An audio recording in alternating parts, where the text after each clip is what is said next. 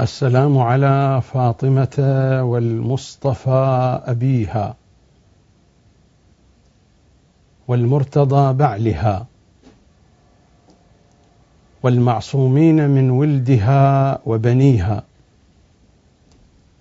السلام على الفاطميين في كل زمان ومكان من ذراريها وشيعتها ومحبيها ورحمة الله وبركاته.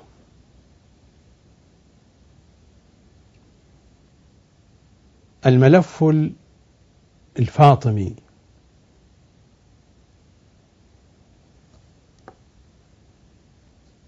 حلقة أخرى من حلقات الملف الفاطمي أوراق جديدة أقلبها أتصفحها. حقائق أشير إليها وأبحث فيها وحواليها. أبدأ حديثي في هذه الحلقة بمقطع من زيارة الصديقة الكبرى صلوات الله وسلامه عليها. وهذا مفاتيح الجنان ومقطع من زيارة من زياراتها الكريمة.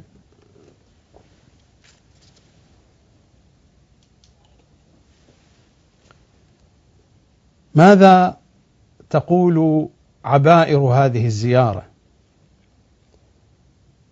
اللهم صل على محمد وأهل بيته وصل على البتول الطاهرة الصديقة المعصومة التقية النقية. الرضية المرضية الزكية الرشيدة المظلومة المقهورة المغصوبة حقها. ويمكن أن تقرأ المغصوبة حقها والبقية أيضا حقها وحقها. المغصوبة حقها. المغصوبة حقها على أساس نيابة عن الفاعل والمغصوبة حقها على أساس المفعولية. المظلومة المقهورة. المغصوبة حقها. الممنوعة إرثها. المكسورة ضلعها المظلوم بعلها المقتول ولدها. المقتول ولدها إشارة إلى المحسن هنا وإلا فكل أولاد فاطمة من المعصومين قد قتلوا إلا البقية الطاهرة إمام زماننا صلوات الله وسلامه عليه. وصلي على البتول الطاهرة الصديقة المعصومة التقية النقية الرضية المرضية الزكية الرشيدة المظلومة المقهورة المغصوبة حقها الممنوعة إرثها المكسورة ضلعها المظلوم بعلها المقتول ولدها. فاطمة بنت رسولك وبضعة لحمه وصميم قلبه وفلذة كبده والنخبة منك والتحية منك له والتحفة خصصت بها وصيه. وحبيبة المصطفى وقرينة المرتضى وسيدة النساء. ومبشرة الأولياء. حليفة الورع والزهد.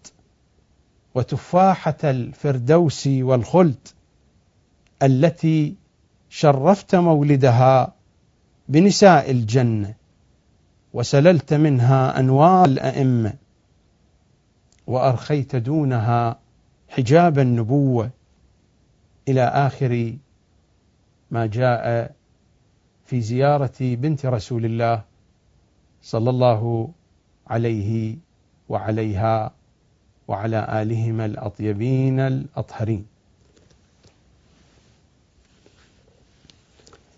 حديثي في هذه الحلقة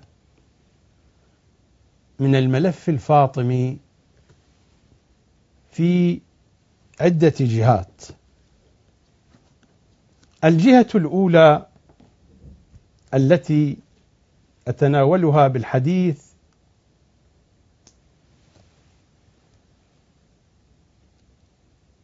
حديث عن البدايات بشكل موجز وبعد ذلك أنتقل إلى الجهات الأخرى. الملف الفاطمي ما هي أول ورقة من أوراقه؟ أول ورقة من أوراق الملف الفاطمي إذا أردت أن أعنونها فعنوانها افتراءات أكاذيب. كما قال صلى الله عليه وآله وسلم ستكثر القالة من بعدي. أقاويل افتراءات أكاذيب على رسول الله صلى الله عليه وآله وسلم. اولا تحريف معنى بيعة الغدير. ثانيا افتراء هذا المعنى لا تجتمع أمتي على خطأ. والسؤال هل الأمة معصومة؟ الجواب البديهي لا ولا ولا حتى ينقطع النفس. وافتراء آخر. أصحابي كالنجوم بأيهم اقتديتم اهتديتم. أصحابه قتل بعضهم بعضا كفر بعضهم بعضا. فهل يمكن أن نقتدي بالمكفر والمكفر في آن واحد؟ وهل يمكن أن نقتدي باللاعن والملعون في آن واحد وبالقاتل والمقتول في آن واحد وبالظالم والمظلوم في آن واحد. خلاف للبديهة وللمنطق. افتراء آخر. إنا أو نحن معاشر الأنبياء لا نورث أو لا نورث. افتراء واضح في مواجهة الكتاب وفي مواجهة رسول الله صلى الله عليه وآله وسلم. لا تجتمع النبوة والخلافة في بيت واحد إلى غير ذلك من الافتراءات والأقاويل والأباطيل من هنا بدأت السطور الأولى من الملف الفاطمي بدأت من الافتراءات والتحريفات والأكاذيب. وليس من قصدي أن أقف طويلا عند هذه المسائل وعند هذه الكلمات وعند هذه المفتريات الواضحة لكنني جعلت بداية الحديث واستهلاله في هذه الأمور لأن لذلك صلة فيما سأتناوله من بحث ومن مطالب أعرض لها في هذه الحلقة. فهذه الجهة الأولى التي أردت الإشارة إليها وحتى تبقى نقطة مهمة في جذر البحث الذي بين يدي. أن الورقة الأولى من أوراق الملف الفاطمي عنوانها افتراءات أكاذيب وتفرع عليها ما تفرع. والكذب إذا ما حدث فإنه ولات سيلد كذبا آخر وهكذا في سلسلة متواصلة من الأكاذيب الكذب ولات وهذه قضية يشهد بها الواقع التاريخي والواقع الإنساني والتجربة الشخصية لكل منا. فحين كانت البداية في الكذب بدأ الكذب يتوالد شيئا فشيئا حتى سد آفاق المشارق والمغارب في عالم الحقيقة.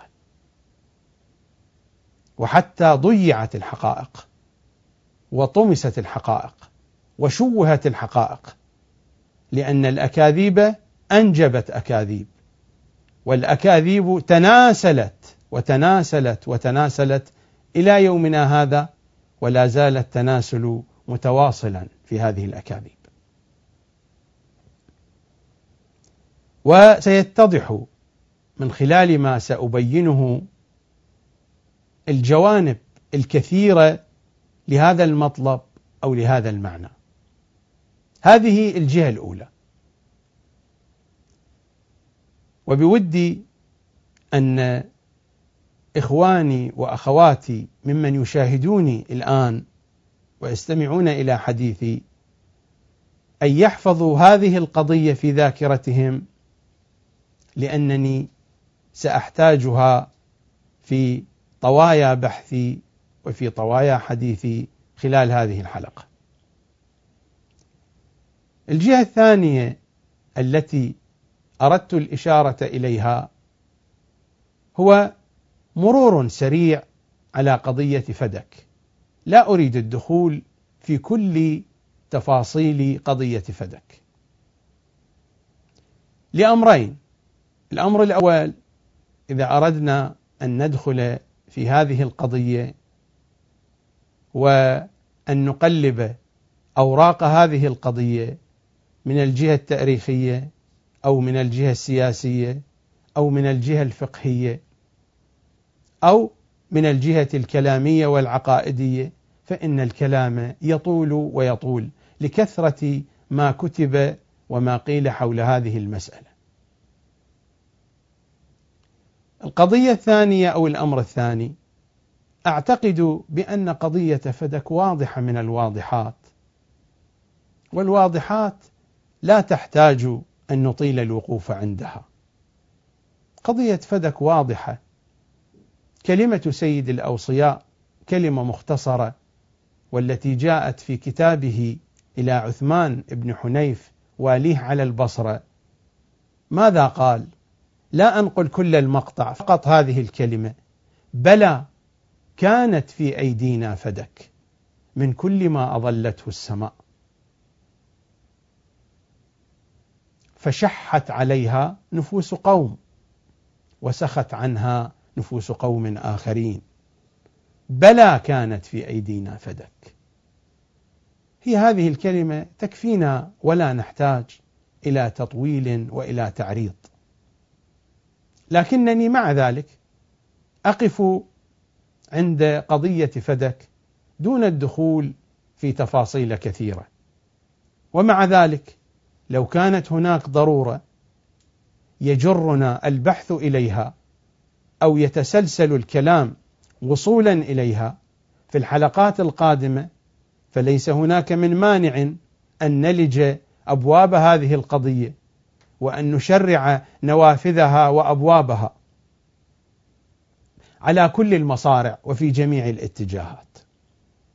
ولكنني بدأت حديثي في الجهة الأولى أكاذيب افتراءات ومن جملة مصاديق هذه الأكاذيب والافتراءات قضية فدك. وقد مرت علينا في الحلقات المتقدمة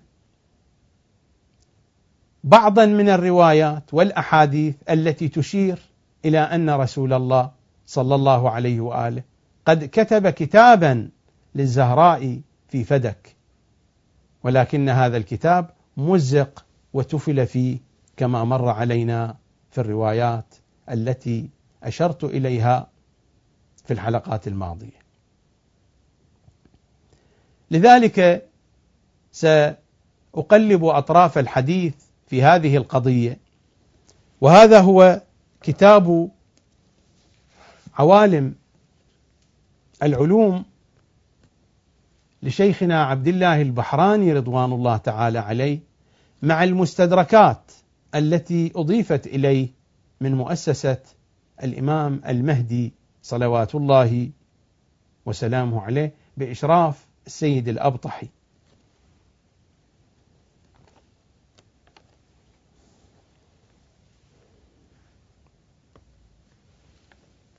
نمر على هذه الرواية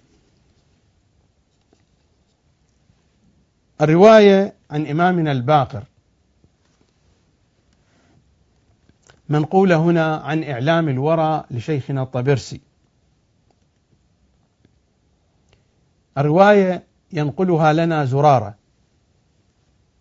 زرارة يقول قال الباقر عليه السلام فلما فرغ رسول الله صلى الله عليه وآله من خيبر عقد لواء ثم قال من يقوم فيأخذه بحقه وهو يريد أن يبعث به إلى حوائط فدك. حوائط يعني بساتين.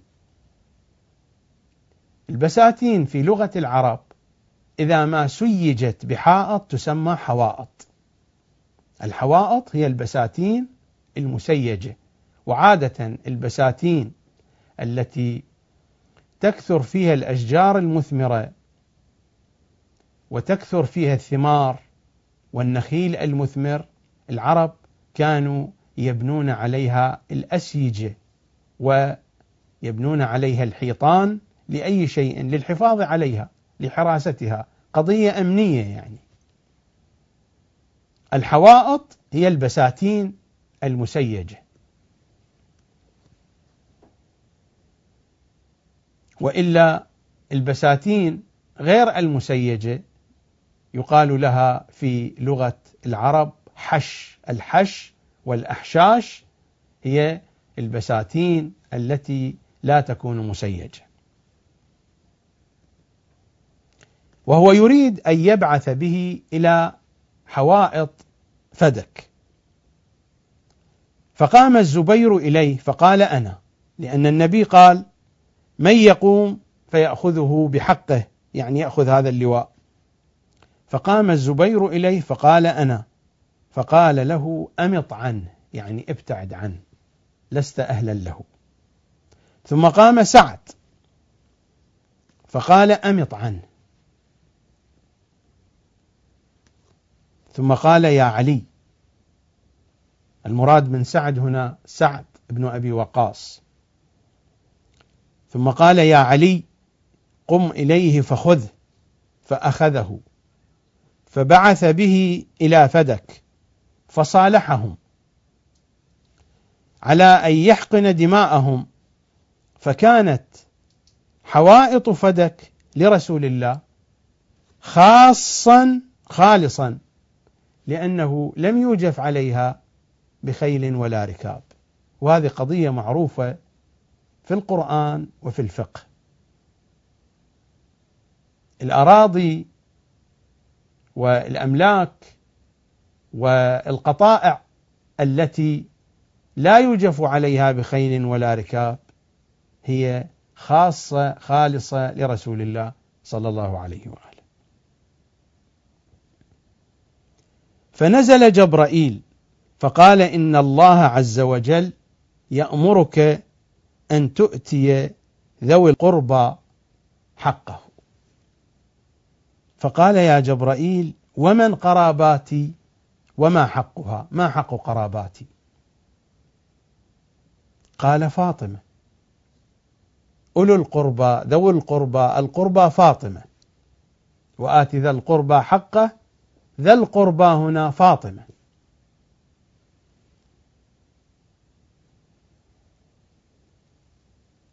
قال فاطمة فاعطها حوائط فدك وما لله ولرسوله فيها باعتبار أنه لم يوجف عليها لا بخيل ولا بركاب فهي لله ولرسوله فما لله ولرسوله فهو لها لفاطمة. فدعا رسول الله فاطمة وكتب لها كتابا. هذه رواية أخرى تؤكد معاني الروايات السابقة التي تحدثت عن كتاب رسول الله. والغريب الروايات كثيرة وعديدة تتحدث عن كتاب لرسول الله لكن لا يذكر هذا الكتاب. يذكر الكتاب الذي كتبه أبو بكر والذي أخذه عمر من يدها ورفسها في خاصرتها في بعض الروايات رفسها في بطنها. والتي قالت له بقرت كتابي بقر الله بطنك.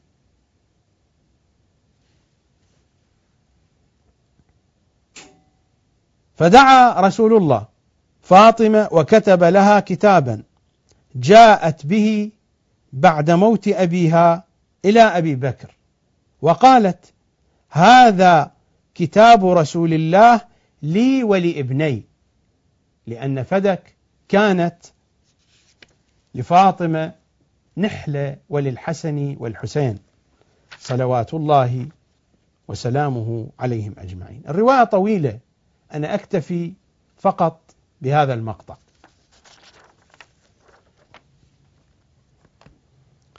رواية ثانية أيضا في نفس المصدر في نفس الكتاب نقلها عن كتاب الخرائج والجرائح للمحدث الكراجكي رضوان الله تعالى عليه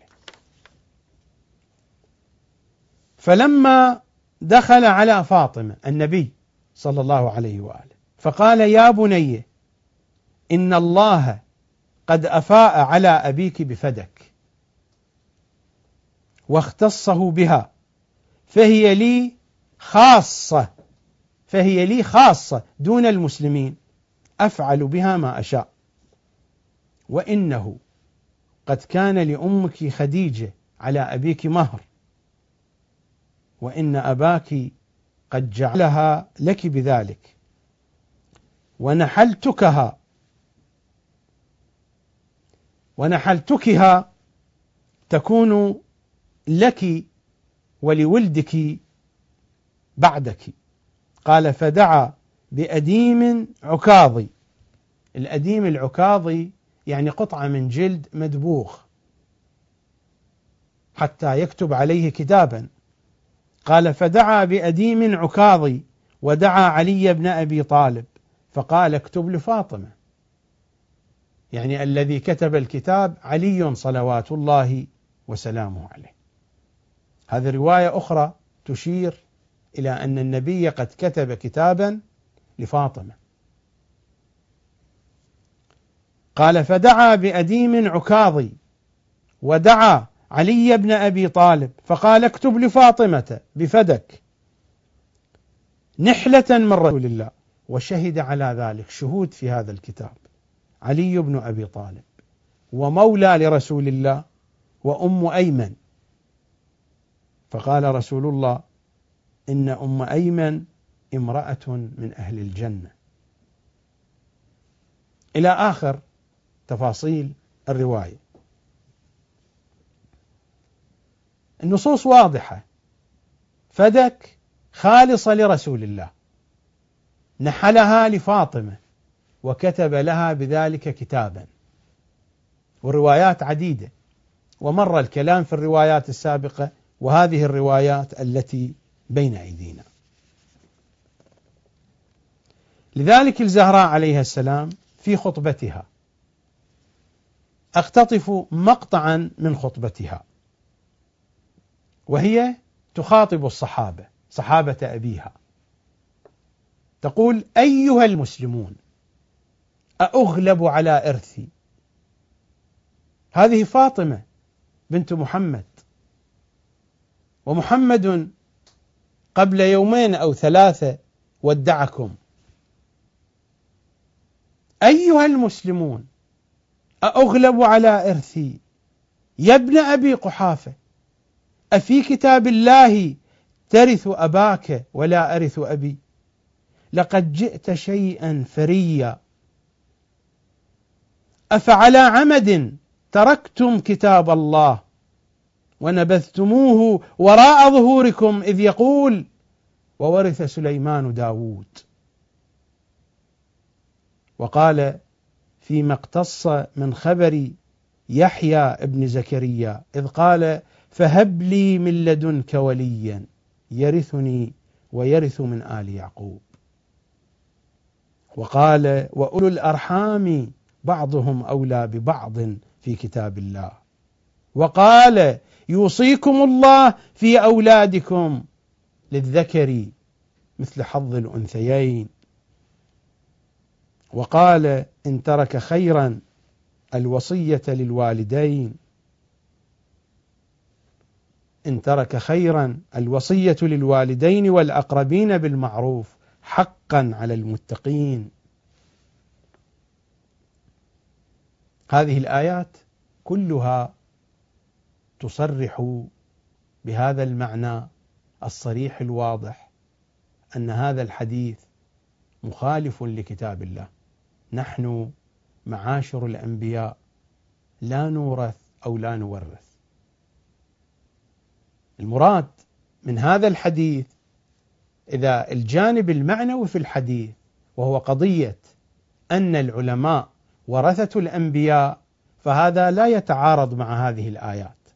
لكن هذا الحديث يراد منه هو قضية الوراثة المالية منع الوراثة المالية ومنع الوراثة المالية معارض لهذه الآيات. وزعمتم أن لا حظوة لي ولا إرث من أبي ولا رحم بيننا أفخصكم الله بآية أخرج أبي منها؟ أم تقولون إن أهل ملتين لا يتوارثان؟ يعني أنا من ملة وأبي من ملة. أولست أنا وأبي من أهل ملة واحدة؟ أم أنتم أعلم بخصوص القرآن وعمومه؟ من أبي وابن عمي فدونكها خذها مخطومة مرحولة. مخطومة مرحولة إشارة إلى الناقة حينما تكون مهيئة لأن تركب. مرحولة يعني وضع عليها الرحل ومخطومة يعني ربطت بحيث الذي يركب على الرحل يستطيع أن يتحكم بالناقة. يعني وضع عليها اللجام. فدونكها مخطومة مرحولة تلقاك يوم حشرك فنعم الحكم الله والزعيم محمد. وفي بعض النسخ والغريم محمد يعني الذي يطلبك. والموعد القيامة وعند الساعة يخسر المبطلون ولا ينفعكم إذ تندمون ولكل نبأ مستقر وسوف تعلمون من يأتيه عذاب يخزيه ويحل عليه عذاب مقيم إلى آخر كلامها الذي جاء في خطبتها المعروفة. ويستمر حديث فاطمة في خطبتها حينما يؤكد أبو بكر على قضية الميراث وأن النبي لا يورث. فقالت فاطمة سبحان الله ما كان أبي رسول الله عن كتاب الله صادفا ولا لأحكامه مخالفا بل كان يتبع أثره ويقفو سوره. أفتجمعون أفتجمعون إلى الغدر اعتلالا عليه بالزور؟ يعني أنتم غدرتم ببيعة الغدير غدرتم بخليفته فتجمعون مع ذلك الزور. إلى الغدر برسول الله فتفترون على رسول الله. لأن أبا بكر جاء بشهود فشهدوا على أن النبي قد قال هذا الكلام. أفتجمعون إلى الغدر اعتلالا عليه بالزور؟ وهذا بعد وفاته شبيه بما بغي له من الغوائل في حياته. من الغوائل يعني محاولات الاغتيال لقتل رسول الله. وهذه قضايا مفصلة في كتب التاريخ والسير. هذا كتاب الله حكما عدلا وناطقا فصلا يقول يرثني ويرث من آل يعقوب. ويقول وورث سليمان داود وبين عز وجل فيما وزع عليه من الأقساط وشرع من الفرائض والميراث وأباح من حظ الذكران والإناث ما أزاح به علة المبطلين وأزال التظني والشبهات في الغابرين. ثم تقول كلا بل سولت لكم أنفسكم أمرا فصبر جميل والله المستعان على ما تصفون. فقال أبو بكر صدق الله ورسوله وصدقت بنته وصدقت ابنته. أنت معدن الحكمة وموطن الهدى والرحمة وركن الدين وعين الحجة. سقط ما في يد أبي بكر. لا بد أن يتكلم بمثل هذا الكلام. لا أبعد صوابك أو لا أبعد صوابك. لا أبعد صوابك ولا أنكر خطابك أو ولا أنكر خطابك. هؤلاء المسلمون بيني وبينك قلدوني ما تقلدت ومر علينا في الحلقة الماضية كيف تمت البيعة. وباتفاق منهم أخذت ما أخذت غير مكابر ولا مستبد ولا مستأثر وهم بذلك شهود. فالتفتت فاطمة إلى الناس وقالت معاشر المسلمين المسرعة إلى قيل الباطل المغضية على الفعل القبيح الخاسر. أفلا, تتب أفلا تتدبرون القرآن أم على قلوب أقفالها؟ كلا بل ران على قلوبكم. ما أسأتم من أعمالكم فأخذ بسمعكم وأبصاركم ولبئس ما تأولتم وساء ما به أشرتم وشر ما منه اغتصبتم.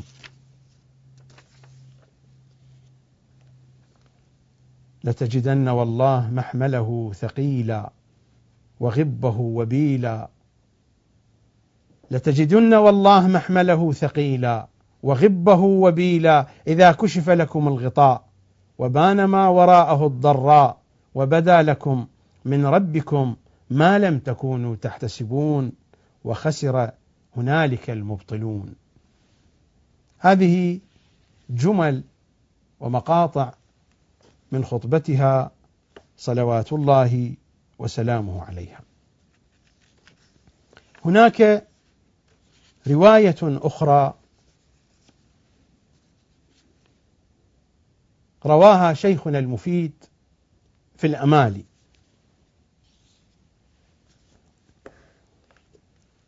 الرواية عن إمامنا الباقر.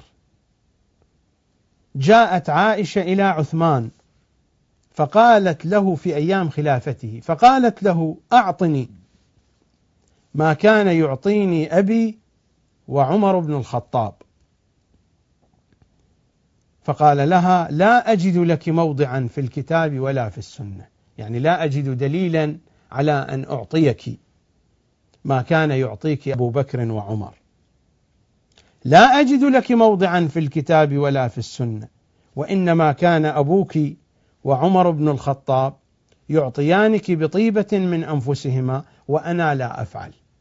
قالت له فأعطني ميراثي من رسول الله.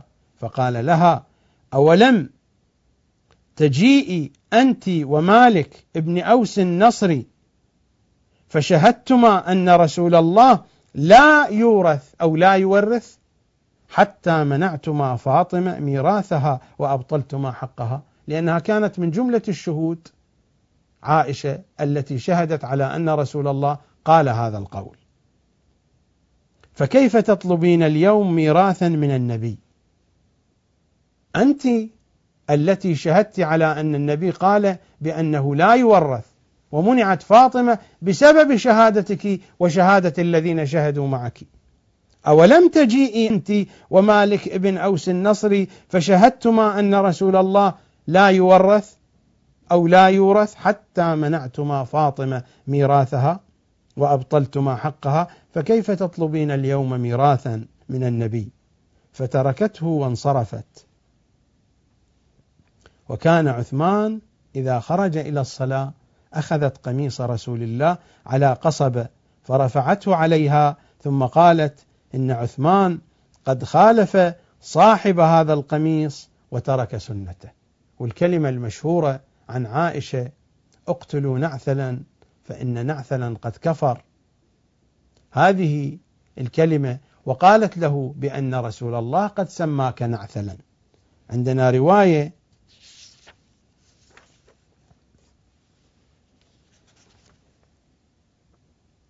ينقلها الفضل ابن شاذان فبعد أن جاءت عائشة ماذا قال لها عثمان؟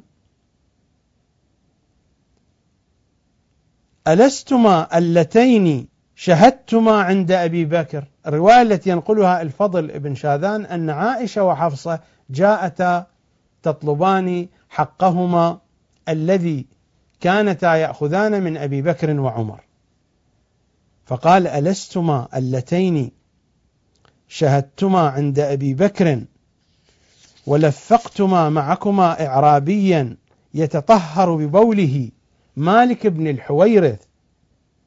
فشهدتم أن النبي قال إنا معاشر الأنبياء لا نورث ما تركناه صدقة. فإن شهدتما بحق فقد أجزت شهادتكما على أنفسكما. وإن كنتما شهدتما بباطل فعلى من شهد بالباطل لعنة الله والملائكة والناس أجمعين. فقالتا له يا نعثل. ونعثل اسم رجل يهودي. فقالتا له يا نعثل والله لقد شبهك رسول الله بنعثل اليهودي. فقال لهما ضرب الله مثلا للذين كفروا امرأة نوح وامرأة لوط. فخرجتا من عنده.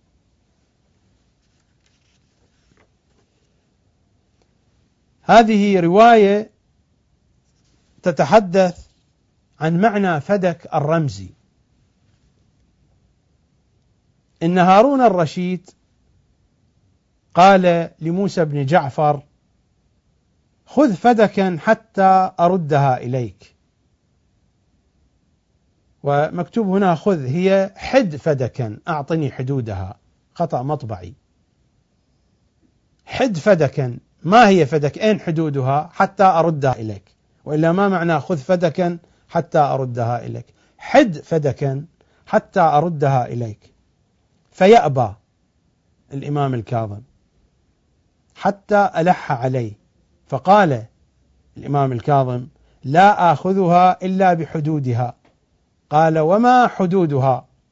قال إن حددتها لم تردها. قال بحق جدك إلا فعلت. قال أما الحد الأول فعدن. فتغير وجه الرشيد وقال إيهان. قال والحد الثاني سمرقند. فأربد وجهه. قال والحد الثالث إفريقيا. فاسود وجهه وقال هه. قال والرابع سيف البحر مما يلي الجزر وأرمينيا. قال الرشيد فلم يبق لنا شيء فتحول إلى مجلسي. تعال واجلس في مكاني. قال موسى قد أعلمتك أنني إن حددتها لم تردها. الرواية تقول فعند ذلك عزم على قتله. يعني فدك ورقة من الأوراق المهمة جدا في الملف الفاطمي. وفدك ليست بستانا فدك هي الإمامة هي الخلافة فدك هي الحكومة الإسلامية. فدك عنوان ورمز. مجموعة من الأخبار من الأحاديث من النصوص بنحو سريع مررنا عليها.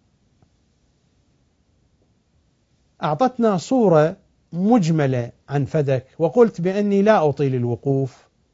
فقط هناك نقاش دار فيما بين أمير المؤمنين وبين أبي بكر حول قضية فدك. ذكره الشيخ الطبرسي في كتاب الإحتجاج أشير إليه.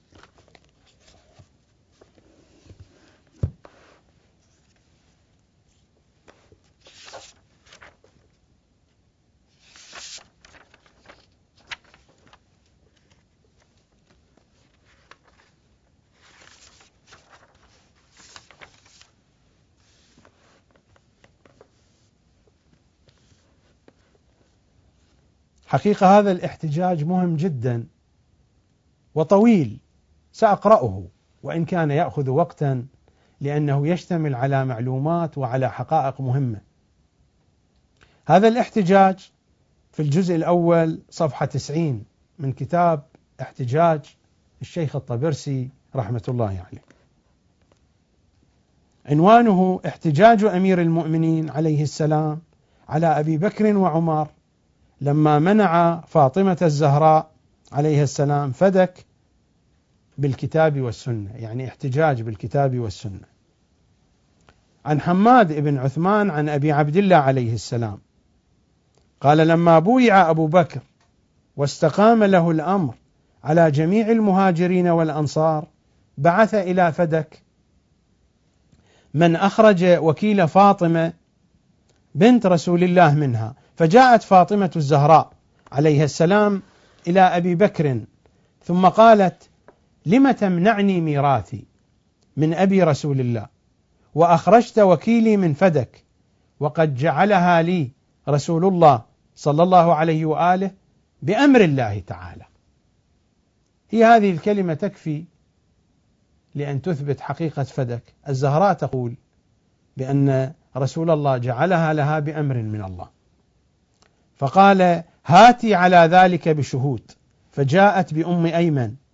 فقالت له أم أيمن لا أشهد يا أبا بكر حتى أحتج عليك بما قال رسول الله صلى الله عليه وآله.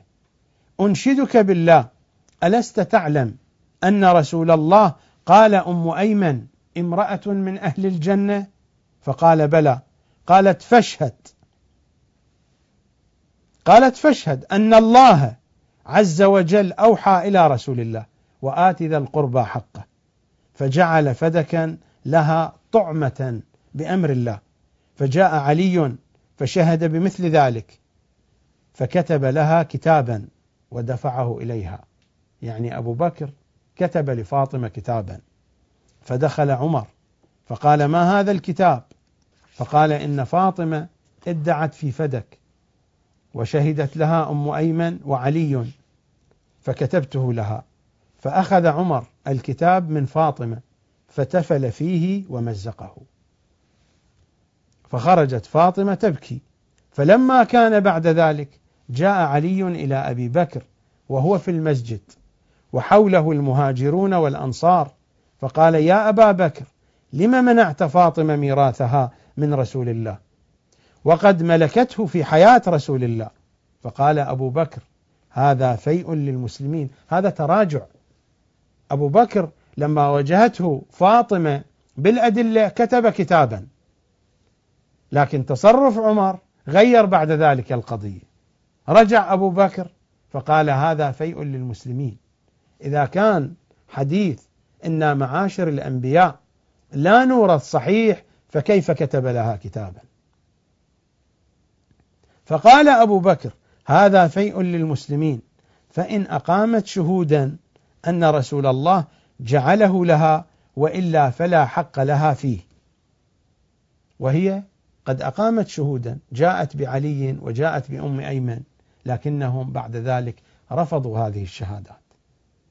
فقال يا أمير المؤمنين فقال أمير المؤمنين عليه السلام يا أبا بكر تحكم فينا بخلاف حكم الله في المسلمين.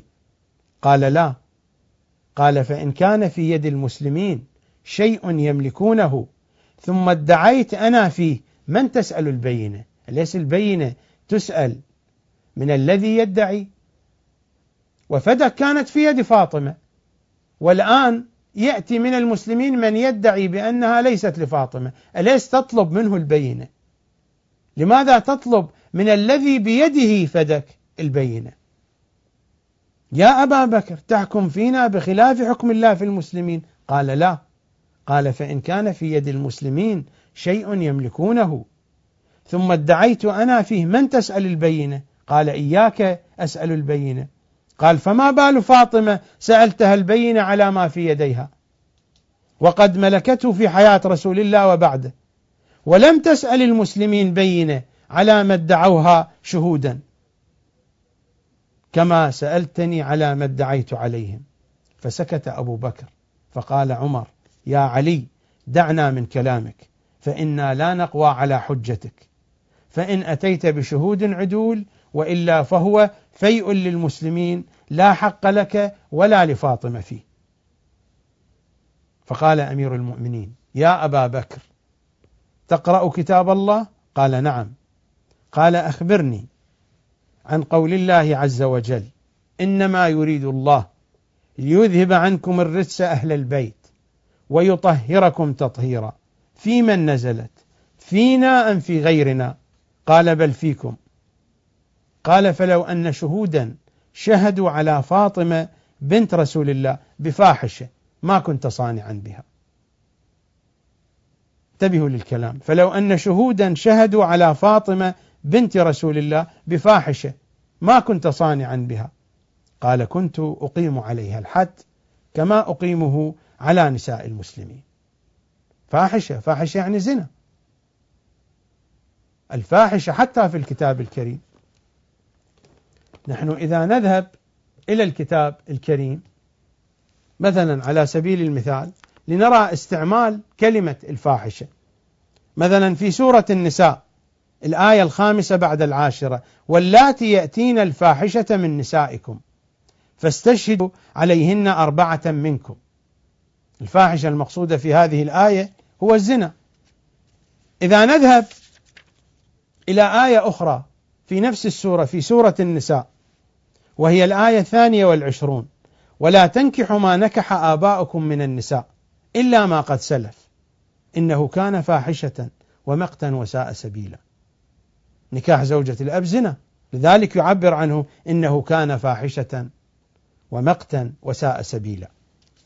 نفس الشيء إذا نذهب إلى سورة الإسراء. الآية الثانية والثلاثون. ولا تقربوا الزنا إنه كان فاحشة وساء سبيلا. حتى في سورة الأحزاب يا نساء النبي من يأتي منكن بفاحشة مبينة يضاعف لها العذاب ضعفين. مضاعفة العذاب يعني مضاعفة الحدود. وكان ذلك على الله يسيرا. كلمة الفاحشة في أغلب الأحيان تستعمل في الكتاب الكريم وحتى في الروايات والأحاديث تستعمل في الزنا. فلو أن شهودا شهدوا على فاطمة بنت رسول الله بفاحشة إن كان بهذا المعنى الفاحشة أو بأي فعل سيء ما كنت صانعا بها؟ قال كنت أقيم عليها الحد. كما أقيمه على نساء المسلمين. قال إذا كنت عند الله من الكافرين. قال ولم قال لأنك رددت شهادة الله لها بالطهارة وقبلت شهادة الناس عليها. كما رددت حكم الله وحكم رسوله أن جعل لها فدكا قد قبضته في حياته. ثم قبلت شهادة إعرابي بائل على عقبيه عليها. هذا الإعرابي الذي شهد بأن النبي قال إنا معاشر الأنبياء لا نورث. ثم قبلت شهادة إعرابي بائل على عقبيه عليها وأخذت منها فدكا وزعمت أنه فيء للمسلمين. وقد قال رسول الله البينة على المدعي واليمين على المدعى عليه. فرددت قول رسول الله صلى الله عليه وآله البينة على من ادعى واليمين على من ادعي عليه. قال فدمدم الناس وأنكروا ونظر بعضهم إلى بعض. وقالوا صدق والله علي بن أبي طالب ورجع إلى منزله. بعد ذلك الخبر يذكر الأبيات التي قالتها الزهراء إلى أن يقول الخبر في الصفحة 93 قال فرجع أبو بكر وعمر إلى منزلهما. وبعث أبو بكر إلى عمر فدعاه ثم قال له أما رأيت مجلس علي منا في هذا اليوم؟ والله لئن قعد مقعدا آخر مثله ليفسدن علينا أمرنا فما الرأي؟ فقال عمر الرأي أن تأمر بقتله. قال فمن يقتله؟ قال خالد بن الوليد. فبعثنا إلى خالد عفوا فبعث فبعث إلى خالد بن الوليد فأتاهما. فقال نريد أن نحملك على أمر عظيم. قال احملاني على ما شئتما ولو على قتل علي بن أبي طالب. قال فهو ذلك. قال خالد متى أقتله؟ قال أبو بكر احضر المسجد وقم بجنبه في الصلاة. فإذا سلمت فقم إليه واضرب عنقه. قال أبو بكر احضر المسجد وقم بجنبه في الصلاة. فإذا سلمت فقم إليه واضرب عنقه. قال نعم. فسمعت أسماء بنت عميس وكانت تحت أبي بكر. سمعت الكلام فقالت لجاريتها اذهبي إلى منزل علي وفاطمة واقرئيهما السلام وقولي لعلي إن الملأ يأتمرون بك ليقتلوك فاخرج إني لك من الناصحين. فجاءت فقال أمير المؤمنين قولي لها إن الله يحول بينهم وبين ما يريدون. ثم قام وتهيأ للصلاة وحضر المسجد وصلى خلف أبي بكر.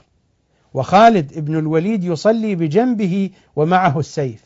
فلما جلس أبو بكر في التشهد ندم على ما قال وخاف الفتنة. وعرف شدة علي وبأسه فلم يزل متفكرا لا يجسر أن يسلم حتى ظن الناس أنه قد سهى ثم التفت إلى خالد فقال يا خالد لا تفعلن ما أمرتك والسلام عليكم ورحمة الله وبركاته. هذا السلام لختم الصلاة. فقال أمير المؤمنين يا خالد ما الذي أمرك به؟ فقال أمرني بضرب عنقك. فقال أو كنت فاعلا؟ قال إي والله لولا أنه قال لي لا تقتله قبل التسليم لقتلتك. قال فأخذه علي فجلد به الأرض فاجتمع الناس عليه. فقال عمر يقتله ورب الكعبة. فقال الناس يا أبا الحسن الله الله بحق صاحب القبر فخلى عنه. ثم التفت إلى عمر فأخذ بتلابيبه وقال يا ابن صهاك والله لولا عهد من رسول الله وكتاب من الله سبق لعلمت أينا أضعف ناصرا وأقل عددا ودخل منزله. هذا تمام الخبر الذي رواه الشيخ الطبرسي. موطن الحاجة هنا. فلو أن شهودا شهدوا على فاطمة بنت رسول الله بفاحشة ما كنت صانعا بها. قال كنت أقيم عليها الحد. الوقفة هنا التي أريد أن أقفها ومن خلالها أتفرع. تلاحظون افتراء يجر إلى افتراء إلى أن وصل الكلام إلى هذا الحد. الآن أنتقل إلى الجهة الثالثة وهناك ترابط بين الجهة الأولى والجهة الثانية والجهة الثالثة التي أتناولها. أذهب إلى كتاب المقنعة. وكتاب المقنعة هو الرسالة العملية لشيخنا المفيد. وأنتم تعرفون منزلة الشيخ المفيد. هذه هي الرسالة العملية للشيخ المفيد. هذا هو كتاب المقنعة. في زمان الشيخ المفيد الشيعة حينما يريدون أن يعملوا في أحكامهم الشرعية يرجعون إلى هذا الكتاب. هذا هو الرسالة العملية للشيخ المفيد رضوان الله تعالى عليه. كتاب المقنعة. يقول الشيخ المفيد في البداية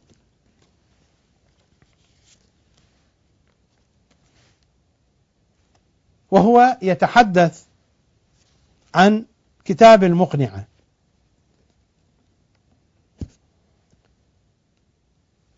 وبعد فإني ممتثل ما رسمه السيد الأمير الجليل. اسم هذا الأمير الجليل غير واضح وربما يكون من أمراء البويهيين. فالشيخ المفيد عاش في العهد البويهي. وبعد فإني ممتثل ما رسمه السيد الأمير الجليل أطال الله في عز الدين والدنيا مدته. أطال الله في عز الدين والدنيا مدته وأدام بالتأييد نصره وقدرته. وحرس من الغير أيامه ودولته. ماذا طلب؟ من جمع مختصر في الأحكام. رسالة عملية. من جمع مختصر في الأحكام وفرائض الملة وشرائع الإسلام لأي شيء. ليعتمده المرتاد لدينه للعمل به ويزداد به المستبصر في معرفته ويقينه ويكون إماما هذا الكتاب للمسترشدين. مثل ما يكتبون الآن الفقهاء على الرسالة العملية أنه العمل بهذه الرسالة مجزئ ومبرئ للذمة. ويكون إماما للمسترشدين ودليلا للطالبين وأمينا للمتعبدين يفزع إليه في الدين يفزع إلى هذا الكتاب. هذه هي المقنعة الرسالة العملية للشيخ المفيد. وهو كتاب مختصر. وما ذكره من المطالب في هذا الكتاب ما يراه ضروريا ومهما في العقيدة وفي الحكم الشرعي. وأنتم تعرفون معنى رسالة عملية. ما يذكره الفقيه في الرسالة العملية هو ما يعتقده. هذه الطبعة هي طبعة مؤسسة النشر الإسلامي في قم التابعة لجماعة المدرسين بقم المشرفة. في صفحة 290 أقرأ الرواية كاملة. رواية ينقلها الشيخ المفيد عن إمامنا الصادق. ماذا قال؟ قال أكبر الكبائر سبعة. فينا نزلت وبنا استحلت. أولها الشرك بالله عز وجل. والثانية قتل النفس التي حرم الله. والثالثة عقوق الوالدين. والرابعة قذف المحصنات. والخامسة أكل مال اليتيم. والسادسة الفرار من الزحف. والسابعة إنكار حقنا أهل البيت. فأما الشرك بالله تعالى فقد قال الله عز وجل فينا ما قال وأنزل فينا ما أنزل وبين ذلك رسول الله صلى الله عليه وآله فكذبوا الله ورسوله وردوا عليهما. وأما قتل النفس التي حرم الله فقد قتل الحسين عليه السلام ظلما في أهل بيته. وأما عقوق الوالدين فقد عقوا رسول الله صلى الله عليه وآله وأمير المؤمنين عليه السلام في ذريتهما. وأنا وأنت يا علي ابوا هذه الأمة. وأما قذف المحصنات فقد قذفت الزهراء عليها وآلها السلام على منابرهم. وأما قذف المحصنات فقد قذفت الزهراء عليها وآلها السلام على منابرهم. هذا حديث لا يحتاج إلى بحث تاريخي. الإمام يقول هنا أن الزهراء قذفت على المنابر على منابرهم. وهذه رسالة عملية لشيخ الطائفة الشيخ المفيد رضوان الله تعالى عليه. القضية يعني واضحة وبينة. وأما قذف المحصنات فقد قذفت الزهراء عليها وآلها السلام على منابرهم. وأما أكل مال اليتيم فإن الله تعالى جعله لنبيه صلى الله عليه وآله. جعل لنبيه صلى الله عليه وآله الأنفال وهي من بعده للإمام وأحل لذريته الخمس فعدوا عليه فأخذوه ومنعوهم حقوقهم من. وأما الفرار من الزحف فقد والله بايعوا عليا طائعين ثم فروا عنه. وأما إنكار حقنا أهل البيت فوالله ما يتعاجم في هذا أحد. ما يتعاجم يعني ما يتجاهل في هذا أحد. إنكار حقنا قضية واضحة لا تحتاج إلى مصادق. موطن الشاهد هنا. وأما قذف المحصنات فقد قذفت الزهراء عليها وآلها السلام. ما مر من كلام أبي بكر لما قال له لو شهد عندك الشهود على أنها فعلت الفاحشة ماذا انت صانع؟ قال أقيم عليها الحد. قال لقد كفرت بالله لأنك رددت شهادته شهادة الله في آية التطهير. هذه الرواية واضحة وصريحة وهذه رسالة عملية للشيخ المفيد رضوان الله تعالى عليه. المعاني والمعلومات المذكورة في هذه الرسالة العملية هي المعاني والمعلومات التي يعتقد الشيخ المفيد بصحتها والتي يريد أيضا من المؤمنين أن يعتقدوا بها. هذه معاني مذكورة في رسالة عملية وهذا الكتاب من كتبنا المعتبرة. ما جاء فيه من أحاديث أحاديث معتبرة وما جاء فيه من فتاوى وأحكام ذلك في دائرة الفقه الإمامي الذي يعتمد عليه قديما وحديثا. والقضية لا تقف عند مقنعة الشيخ المفيد. القضية أبعد من ذلك. حينما نذهب إلى كتاب التهذيب تهذيب الأحكام وهو أحد الأصول الأربعة الكافي والفقيه والتهذيب والإستبصار. تهذيب الأحكام من كتب الشيخ الطوسي وهو من تلامذة الشيخ المفيد. هناك معلومة ربما الكثير يجهلها حتى من طلبة العلم. أنا متأكد وذلك لبعد الجميع عن حديث أهل البيت. هناك معلومة لا يعلمون بأن هذا الكتاب كتاب تهذيب الأحكام إنما هو شرح للمقنعة. أنا قلت هذه المعلومة الكثير ربما لا يعلم بها. والسبب هو الابتعاد عن حديث أهل البيت وعن دراسة كتب حديث أهل البيت. هذا الكتاب هو شرح لكتاب المقنعة للشيخ المفيد. الآن إذا ذهبنا إلى الجزء الأول هذا الجزء الأول في المقدمة ماذا نقرأ؟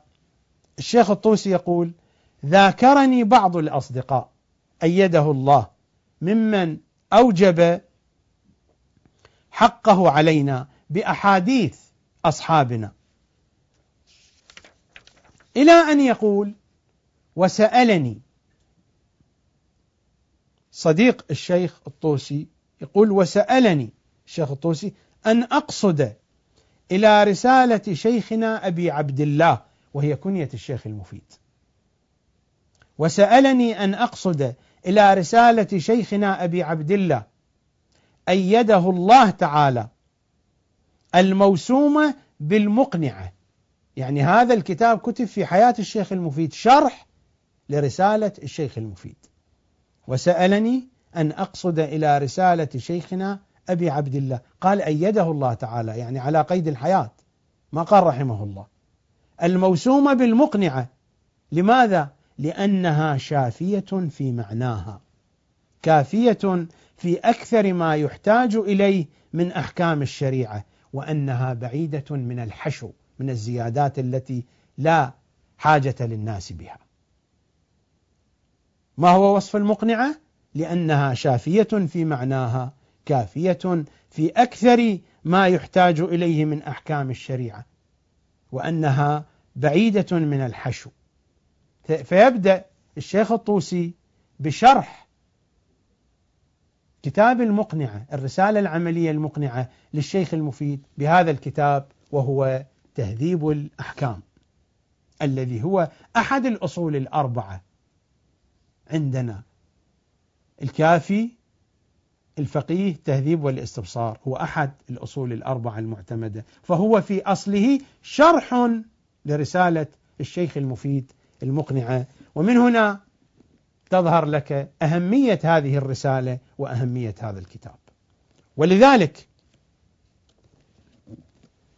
نجد أن الشيخ الطوسي في الجزء الرابع من كتاب التهذيب وهذه الطبعة هي طبعة نشر صدوق طبعة إيران. هذا الجزء الرابع في صفحة 201 يأتي على ذكر هذا المعنى أيضا فقط أذهب إلى موطن الحاجة. حين يقول وأما قذف المحصنات في صفحة 202 فقد قذفوا فاطمة عليها السلام على منابرهم نفس المضمون الموجود في كتاب المقنعة للشيخ المفيد.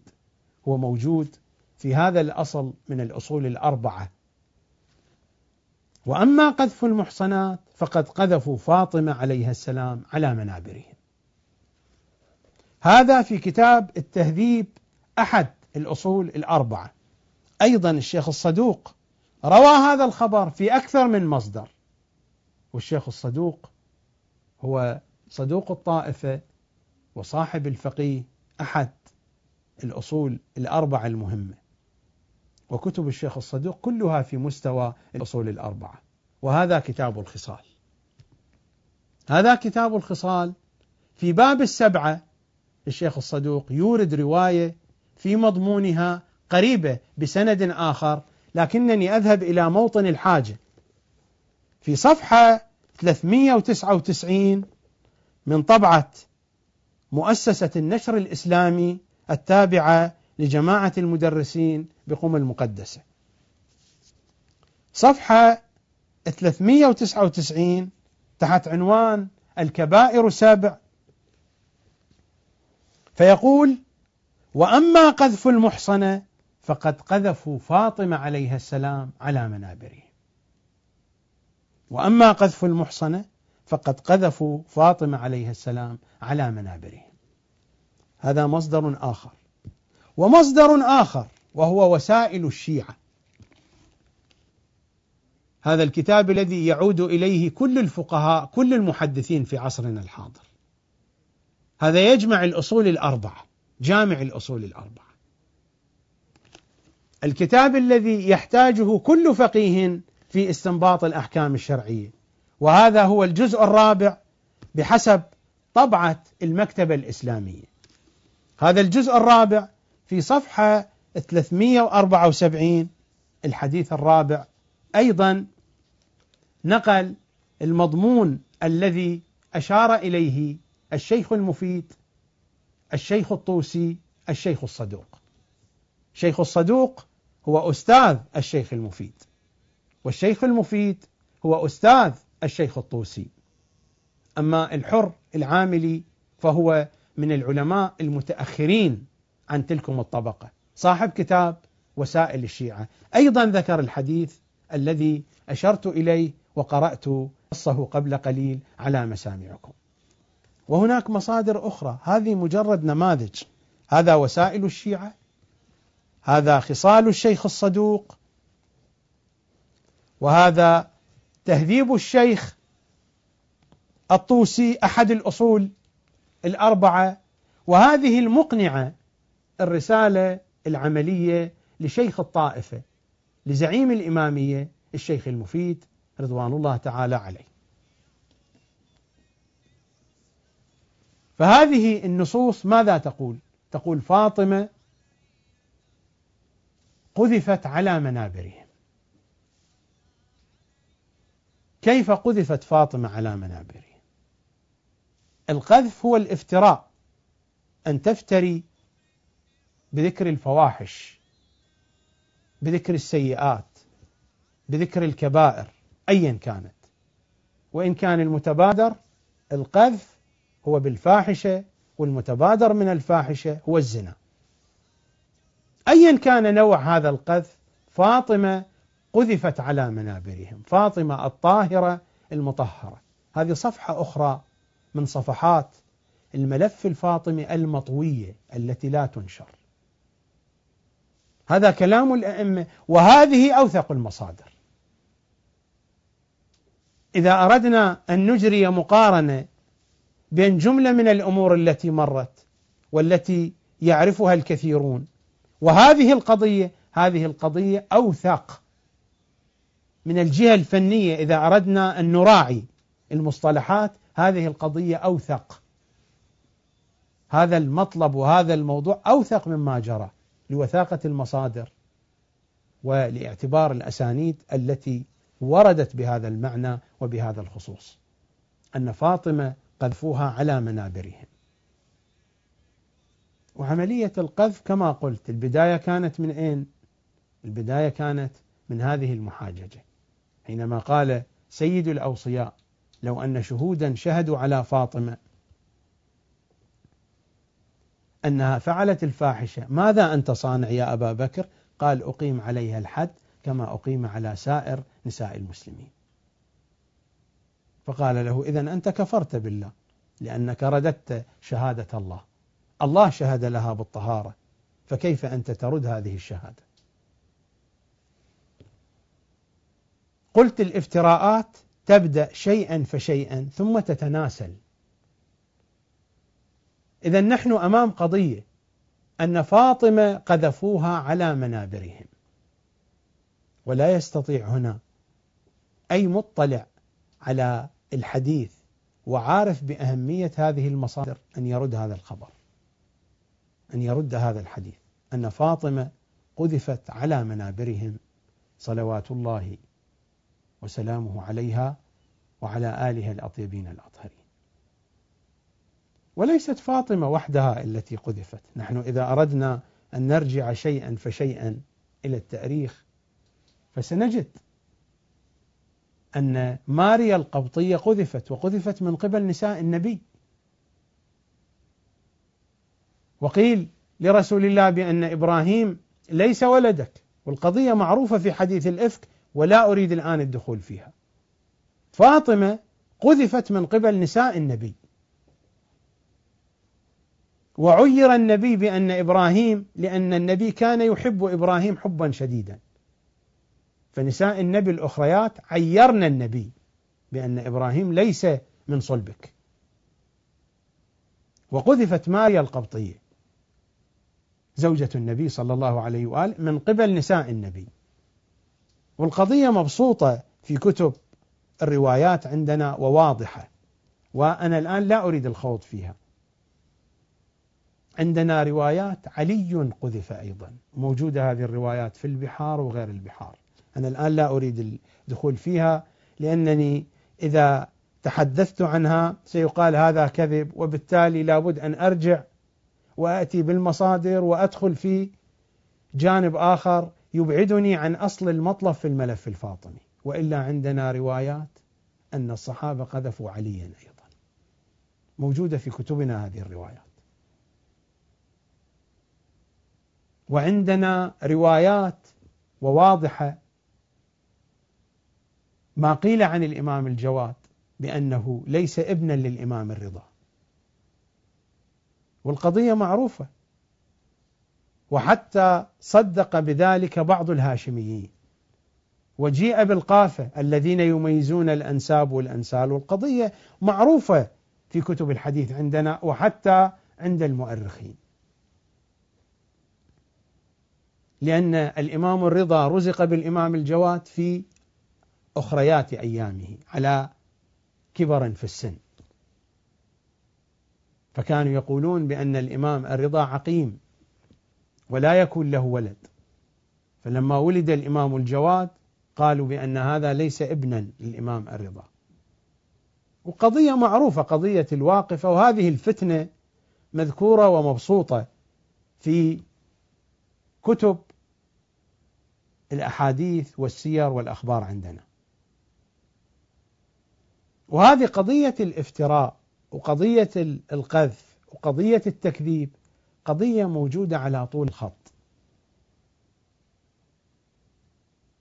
والقضية بدأت من تكذيب فاطمة حينما كذبت فاطمة في ادعائها بأن فدك لها وهذا أقوى قذف. النبي صلى الله عليه وآله يقول حين سئل المؤمن يزني؟ قال يزني المؤمن. ممكن. الشهوة والرغبة تدفعه فيقع في الزنا. المؤمن يسرق قال يسرق المؤمن ممكن أيضا. فقيل له المؤمن يكذب؟ قال لا المؤمن لا يكذب. ولذلك أنا قلت أن المشكلة بدأت من أين؟ بدأت من الكذب والافتراءات. وكانت النتيجة أن كذبت فاطمة. وهذا من أقوى معاني القذف فضلا عن المعاني الأخرى التي سنأتي على ذكرها. لذلك في الكتاب الكريم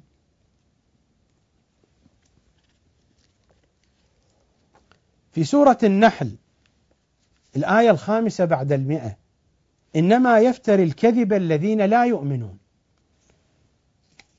وهذه الآية يستشهد بها النبي والأئمة حينما يقولون بأن المؤمن لا يكذب. إنما يفتري الكذب الذين لا يؤمنون بآيات الله وأولئك هم الكاذبون.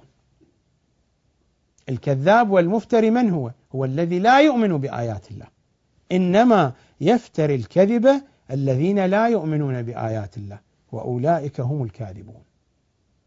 لذلك قال النبي بأن المؤمن لا يكذب وقال الأئمة كذلك بأن المؤمن لا يكذب. وقطعا الآية فيها إشارة إلى أن الكذب بالدرجة الأولى الكذب الأعظم هو الكذب بعلي وآل علي. إنما يفتري الكذب الذين لا يؤمنون بآيات الله وأولئك هم الكاذبون. فحينما ترد دعوى فاطمة وهذا تكذيب واضح لفاطمة. وحينما يرد احتجاج علي وحجة علي وهذا تكذيب لعلي. والأمور واضحة جلية بينة. نحن مر علينا في الحلقة الماضية والتي قبلها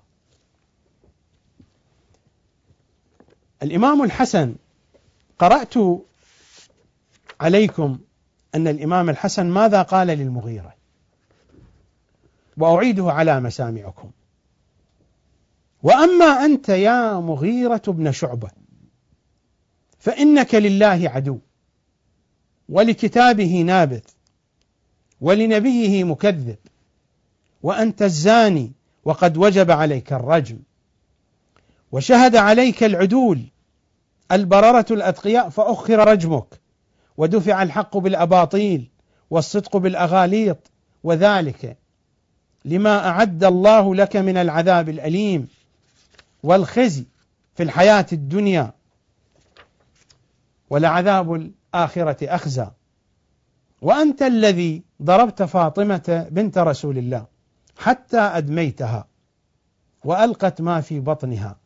استذلالا منك لرسول الله ومخالفة منك لأمره وانتهاكا لحرمته إلى أن يقول له والله مصيرك إلى النار وجاعل وبال ما نطقت به عليك إلى آخر الكلام هذا الكلام القوي والشديد من الإمام الحسن لماذا قاله؟ ماذا قال له المغيرة؟ نسمع ماذا قال المغيرة. في صفحة 271 المحاججة طويلة لكن هذا الكلام الشديد والقوي حين ذكر له زناه وذكر له فواحشه لماذا ذكر الإمام الحسن هذا؟ لنسمع ماذا قال المغيرة للإمام الحسن. قال له ثم تكلم المغيرة بن شعبة. فماذا قال؟ يا حسن إن عثمان قتل مظلوما فلم يكن لأبيك في ذلك عذر. إن عثمان قتل مظلوما فلم يكن لأبيك في ذلك عذر بريء ولا اعتذار مذنب. غير أن يا حسن قد ظننا لأبيك في ضمه قتلة عثمان وإيوائه لهم وذبه عنهم. إنه بقتله راض وكان والله طويل السيف واللسان. يقتل الحي ويعيب الميت. وبنو أمية خير لبني هاشم من بني هاشم لبني أمية. ومعاوية خير لك يا حسن منك لمعاوية. وقد كان أبوك هنا موطن الشاهد. وقد كان أبوك يعني أمير المؤمنين ناصب رسول الله في حياته. يعني أمير المؤمنين ناصب رسول الله العداء في حياته. وقد كان أبوك ناصب رسول الله في حياته وأجلب عليه قبل موته وأراد قتله. أجلب عليه يعني جمع عليه الجموع. هذا الكلام كانوا يقولونه للشاميين. معاوية ومن مع معاوية؟ كانوا يقولون للشاميين هكذا فعل علي. يخاطبون الإمام الحسن بنفس هذه الأكاذيب والتلفيقات. وقد كان أبوك ناصب رسول الله في حياته وأجلب عليه قبل موته وأراد قتله. فعلم ذلك من أمره رسول الله. ثم أن عليا كره أن يبايع أبا بكر حتى أتي به قودا. ثم دس عليه فسقاه سما فقتله. دس سما لأبي بكر. ثم نازع عمر حتى هم أن يضرب رقبته. يعني عمر هم أن يضرب رقبة علي. فعمد في قتله. أي فعمد علي في قتل عمر. إلى آخر الكلام الذي ذكره. لكن أقوى شيء قاله المغيرة وقد كان أبوك ناصب رسول الله في حياته وأجلب عليه قبل موته وأراد قتله. هذه هي الافتراءات وهذا هو القذف. وأنا قلت بأن عليا قذف لا أقصد هذا. قذف بأكبر من ذلك. لما قلت بأنه في رواياتنا بأن عليا قد قذفه الصحابة قذفه بما هو أكبر من ذلك. لكنني لا أشير إلى هذا لأنني لو أشرت أضطر إلى الدخول في مصادر وأسانيد والبحث في هذه القضية.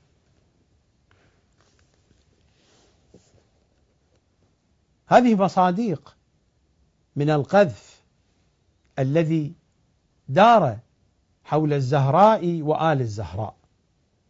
حول علي وآل علي حول أهل البيت. لكن الحديث عن الزهراء الكلام بأن الزهراء قذفت على منابرهم. كيف قذفت على منابرهم؟ صلوات الله وسلامه عليها. هذا ما أحاول أن أبين مضمون هذا المعنى من خلال تتبع كتب التأريخ. وأنا هنا آتي بنماذج وأمثلة لا على سبيل الاستقصاء. لأنني لو أردت أن أستقصي هذه المطالب فذلك يحتاج إلى وقت طويل جدا. لكنني على سبيل الأمثلة والنماذج.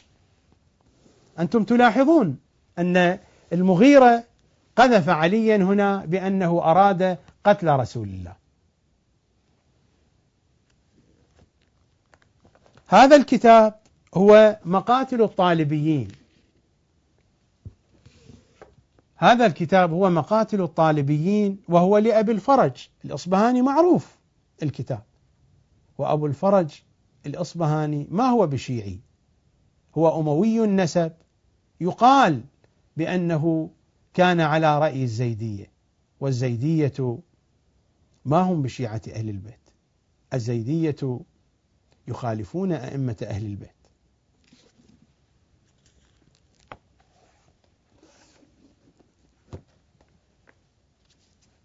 في صفحة 136 هذه الطبعة هي بتحقيق أحمد صقر وهذه الطبعة التي عندي هي منشورات الشريف الرضي قم. صفحة 136 قال سعيد ابن خيثم. الرواية هنا التي سأنقلها عن زيد الشهيد صلوات الله عليه. قال سعيد بن خيثم وكنا مع زيد في خمسمائة وأهل الشام اثنا عشر ألفا. وكان بايع زيدا أكثر من اثني عشر ألفا فغدروا. إذ فصل رجل من أهل الشام من كلب يعني من قبيلة كلب على فرس رائع. يعني صار على فرسه هذا الضخم الفرس الرائع الجميل على فرس رائع يتخطى بين الصفين. فلم يزل شتما لفاطمة بنت رسول الله. من هنا الأمويون من هنا زيد ومن معه فخرج هذا من أهل الشام. على فرس رائع بين الصفين يتخطى. ما هو شعاره؟ ماذا يريد أن يقول؟ كل ما يقوله هو الشتم لفاطمة. فجعل زيد يبكي حتى ابتلت لحيته وجعل يقول أما أحد يغضب لفاطمة بنت رسول الله؟ أما أحد يغضب لرسول الله؟ أما أحد يغضب لله؟ ثم تحول الشامي عن فرسه فركب بغلة. قال وكان الناس فرقتين نظارة ومقاتلة. قال سعيد فجئت إلى مولى فأخذت منه مشملا كان معه ثم استترت من خلف النظارة. المشمل قد يطلق على الرمح الصغير وقد يطلق على نوع من أنواع الحراب والسيوف الصغيرة فأخذت منه مشملا كان معه ثم استترت من خلف النظارة حتى إذا صرت من ورائه ضربت عنقه. فالمقصود هنا من المشمل هو السيف الصغير. قلت بأن المشمل قد يطلق على الرمح الصغير وعلى السيف الصغير. فقال ضربت عنقه فالعنق يضرب بالسيف. حتى إذا صرت من ورائه ضربت عنقه وأنا متمكن منه بالمشمل. فوقع رأسه بين يدي بغلته ثم رميت جيفته عن السرج وشد أصحابه علي حتى كادوا يرهقونني. وكبر أصحاب زيد وحملوا عليهم واستنقذوني. فركبت فأتيت زيدا فجعل يقبل بين عيني ويقول أدركت والله ثارنا أدركت والله شرف الدنيا والآخرة وذخرها. موطن الشاهد أين؟ هذا الشامي خرج وعلى فرسه يتخطى فيما بين الصفين يشتم الزهراء. لاحظ العبارة فلم يزل شتما لفاطمة. يعني طيلة ما كان هو يتخطى الشتائم متواصلة لماذا حدثت هذه الحادثة؟ لأن أساس ثورة زيد لا كما ينقل في الكتب في مقاتل الطالبيين أو في غيرها قضية أموال ودين ومسألة راجعة إلى هشام ووالي هشام على الكوفة واجتماع بعض الناس وتطميعهم لزيد بالملك وأمثال هذه الأمور. زيد كان في مجلس هشام وسبت الزهراء في مجلس هشام. كانت تسب الزهراء هذا السبب وهذا مذكور في بعض المصادر مذكور سب رسول الله في المجلس بمسمع وبمرء من هشام وهو راض بذلك في مجلسه. يسب رسول الله. في مجلسه تقذف الزهراء سبت وشتمت الزهراء وكان هشام بمرأى وبمسمع من ذلك. وزيد كان في المجلس فانتفض وخرج. خرج وأقسم بأنه لا بد أن يخرج ثائرا دفاعا عن حرمة الزهراء. لذلك هؤلاء يعلمون السبب الذي دعا زيد للثورة وللقيام لذلك هذا خرج من الصفوف. أنا ما عندي المصادر ما عندي كل المصادر الحقيقة متوفرة تحت يدي.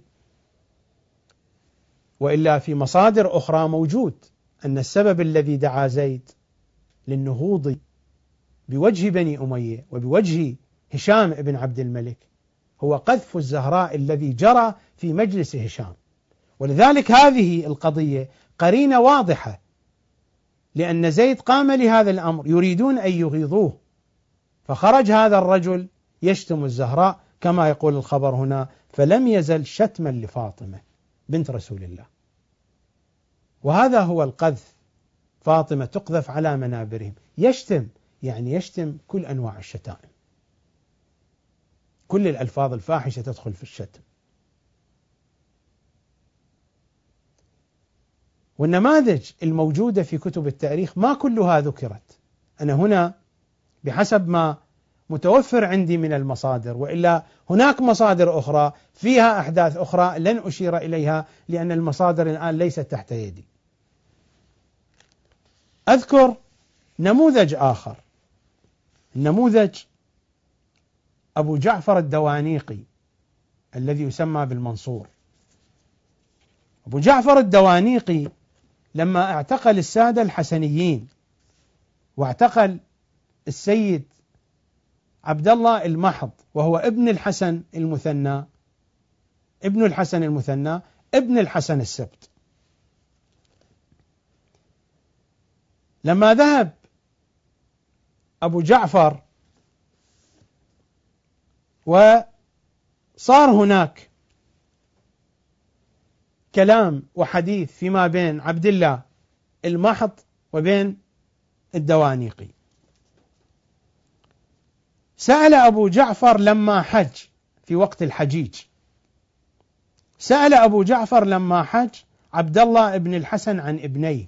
ابناهما محمد وإبراهيم ولهما قصة معروفة. فقال لا علمي فقال لا علم لي بهما. لأنه كان متخوفا من ثورتهما عليه. سأل أبو جعفر طبعا هو أبو جعفر كان قد بايع محمد بن عبد الله المحض.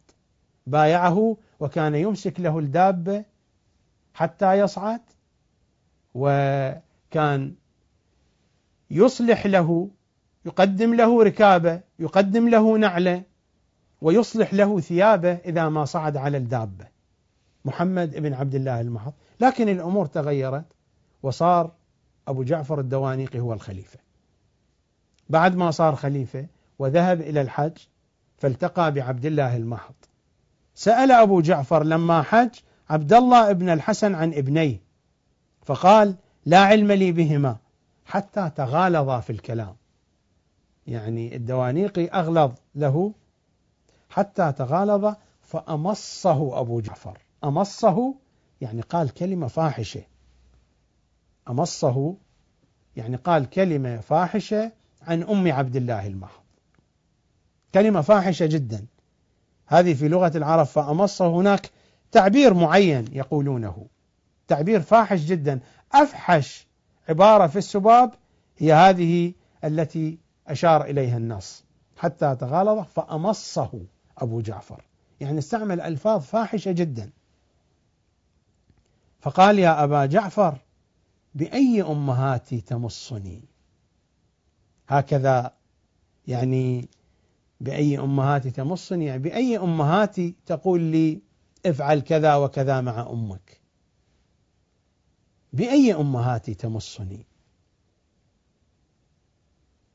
بعبارة دقيقة حتى يكون المعنى واضح لنعرف ماذا فعل الظالمون مع أهل البيت. فأمصه أبو جعفر قال له هكذا لما يقولون أمصه فلان قال له مص بضر أمك. هذا معناه فأمصه.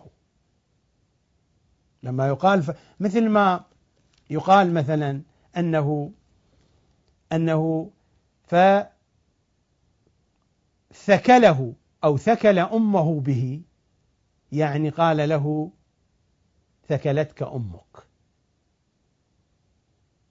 أو خاطبه بالثكل. خاطبه بالثكل ماذا؟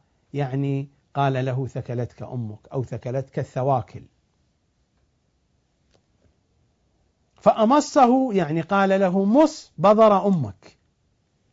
حتى تغالظ فأمصه أبو جعفر. وطبعا هناك عبارات أكثر فحشا. أنا لا أجد مناسبا أن أشير إليها. حتى تغالظ فأمصه أبو جعفر فقال يا أبا جعفر بأي أمهاتي تمصني أبي فاطمة بنت رسول الله. هذا عبد الله المحض أمه فاطمة بنت الحسين بن علي بن أبي طالب وأمها فاطمة بنت محمد. قال يا أبا جعفر بأي أمهاتي تمصني أنت تعرف أمهاتي. أبي فاطمة بنت رسول الله أم فاطمة بنت الحسين أم خديجة بنت خويلد بأي أمهاتي؟ فماذا يصنع أبو جعفر؟ قال ولا بواحدة منهن. ولكن بالجرباء بنت قسامة. هذه تكون من جداته من قبيلة تيم ولا علاقة لبني هاشم. يعني هذه من جدات الجدات. قال ولا بواحدة منهن ولكن بالجرباء لأن أحرج ماذا يقول أمام الناس. فوثب المسيب ابن إبراهيم هذا من جماعة من جماعة الدوانيقي فقال يا أمير المؤمنين دعني أضرب عنق ابن الفاعلة. وبمسمع من نفس الكلام. لكن هذا تهرب قال ولا بواحدة منهن ولكن بالجرباء بنت قسامة.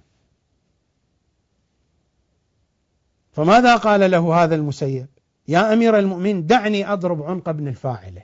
ابن الفاعلة من هو؟ عبد الله المحض.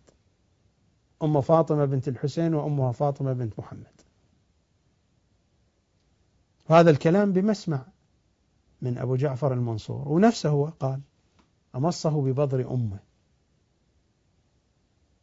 هؤلاء هم أمراء المؤمنين. علما أن أبا الفرج الأصفهاني لم ينقل كل شيء. لأن أبو الفرج الأصفهاني هو نفسه في هذا الكتاب ينتقص من الأئمة. وفي كتاب الآخر الأغاني أو غير الأغاني ينتقص من الأئمة وينسب كثير من الأمور للسيدة سكينة ولغيرها من الأشياء التي الفاحشة أو التي لا تليق بأهل البيت. يعني نفس أبو الفرج الأصفهاني مؤلف هذا الكتاب. فما يأتي مذكورا في هذه الكتب ما هي إلا لقطات. في موقف آخر مع أخ عبد الله المحض وهو محمد.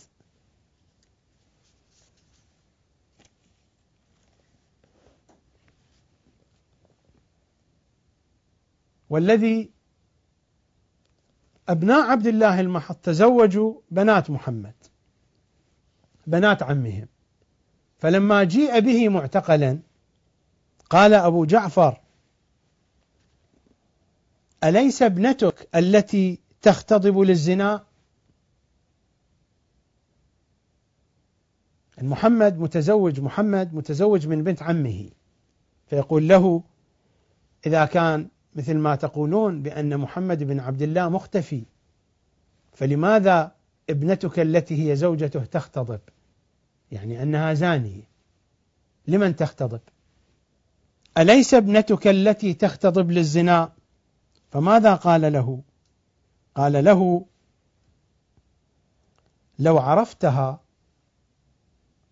لو تعرف من هي بنتي علمت أنها كما تسرك من نساء قومك. قال يا ابن الفاعلة من هي أمه؟ أمه فاطمة بنت الحسين.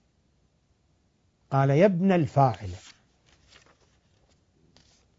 قال يا أبا جعفر أي نساء الجنة تزني؟ يعني تتهمها بالزنا. أنت تقول لي يا ابن الفاعلة أي نساء الجنة تزني؟ أفاطمة بنت رسول الله؟ أم فاطمة بنت الحسين أم خديجة بنت خويلد.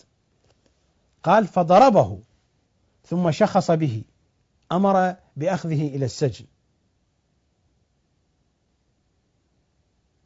أليس في نص آخر أليس ابنتك تحت ابن عبد الله ابن عبد الله المحض قال بلى ولا عهد لي به إلا بمنى في سنة كذا وكذا. قال فهل رأيت ابنتك تمتشط وتختضب؟ قال نعم. قال فهي إذا فاعلة يعني زانية. قال ما هي يا أمير المؤمنين؟ أتقول هذا لابنة عمك؟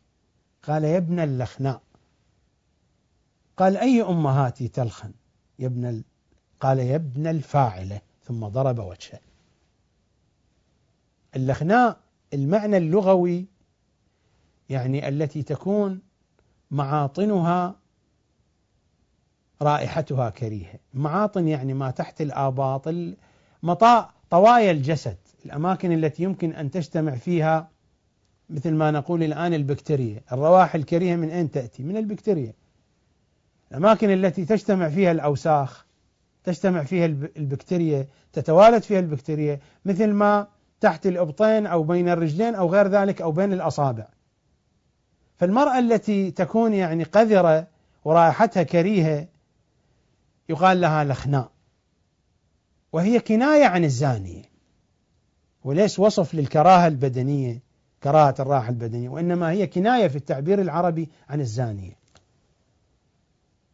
فقال يا ابن اللخناء لذلك ما قال له يعني أي أمهاتي لخناء رائحتها كريهة؟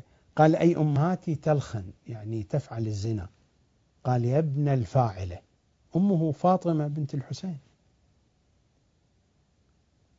هذا كلام خليفة المسلمين أمير المؤمنين أبو جعفر المنصور. هذا هو كلامه. لكن سلني عن أم المنصور من هي؟ فتشوا في التاريخ عن سلامة. من هي سلامة؟ لا ليس الحديث عن المنصور. لو كان الحديث عن عن المنصور لا جئت بتاريخ أمه سلامة، من هي سلامة؟ لذلك كان بعض العباسيين لا يعتبرونه عباسيا، لماذا؟ لأنهم يشكون في أن سلامه قد حملت من أبيه، لأن سلامة معروفة من هي سلامة.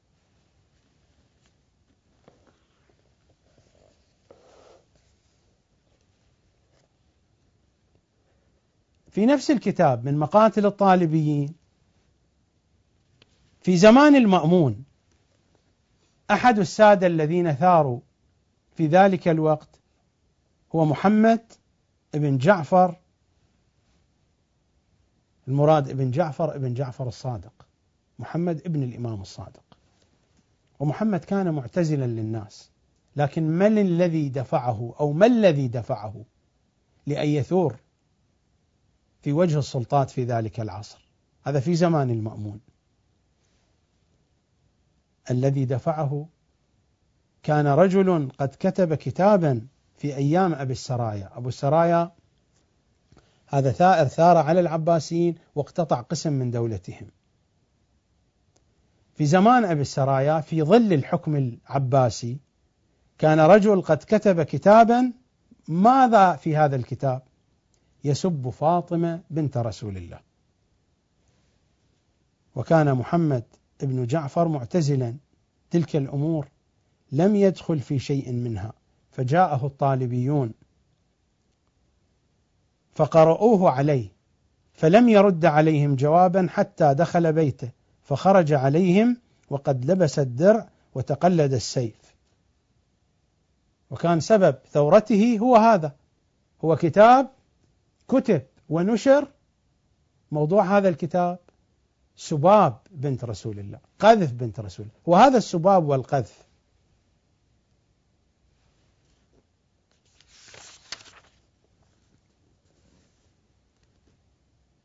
بعد ذلك لما توفي وحدثت مصالحة فيما بينه وبين العباسيين. لما توفي المأمون خرج في تشييعه. قضية سياسية لأن الناس كانوا يحبون محمد ابن الإمام الصادق. فمات محمد بن جعفر. هناك أين؟ في طوس. لأنه بعد ذلك أخذ إلى طوس. فلما يعني بعد أن تفرق الناس عنه وفروا فصارت هدنة فيما بينه وبين العباسيين فاعتقل وأخذ إلى طوس حيث كان المأمون. فمات محمد بن جعفر هناك. فلما أخرجت جنازته دخل المأمون بين عمودي السرير. عمودي السرير يعني عمودي سرير التابوت. فحمله حتى وضعه في لحده. وماذا قال المأمون؟ لاحظوا هذه الكلمة. هناك كلمات في بعض الأحيان تصدر في ظرف معين في حالة وجدانية معينة تكون صادقة. ماذا قال؟ قال هذه رحم مجفوة. هذا ابن الإمام الصادق. قال هذه رحم مجفوة يعني رحم رسول الله منذ مئتي سنة. يعني منذ زمان وفاة رسول الله. وهذه الرحم مجفوة إلى هذا اليوم. هذه رحم مجفوة منذ مئتي سنة. رحم رسول الله مجفو.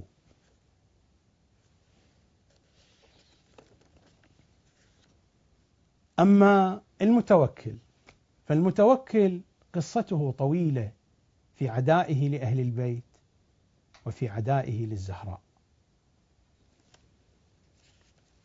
أقف هنا مع المتوكل شيئا ما لأجل أن تتبين حقيقة من الحقائق وهي حقيقة التحريف.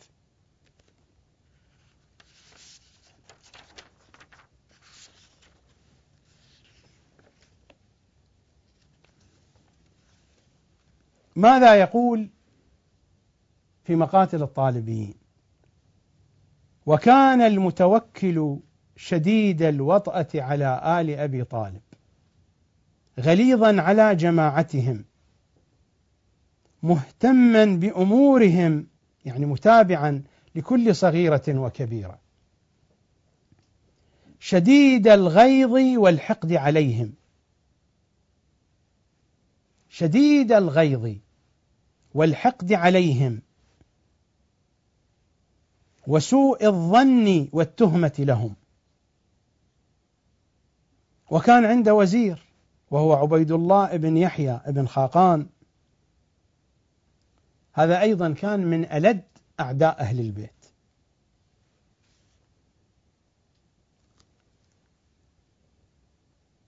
وهذا هو الذي فعل الأفاعيل.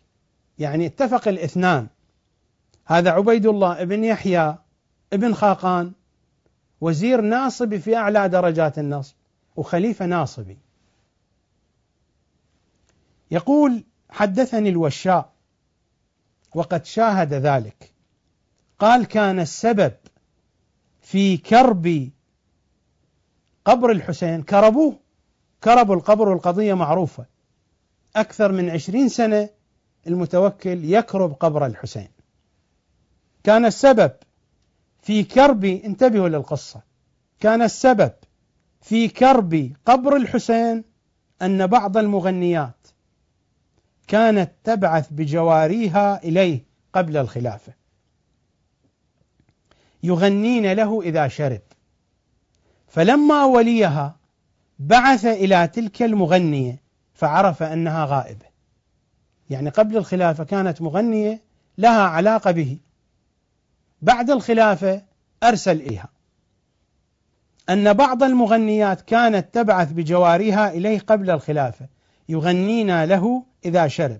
فلما وليها ولي الخلافة بعث إلى تلك المغنية فعرف أنها غائبة وكانت قد زارت قبر الحسين. وبلغها خبره فأسرعت الرجوع. وبعثت إليه بجارية من جواريها كان يألفها. فقال لها أين كنتم؟ قالت خرجت مولاتي إلى الحج وأخرجتنا معها وكان ذلك في شعبان. فقال إلى أين حججتم في شعبان؟ قالت إلى قبر الحسين.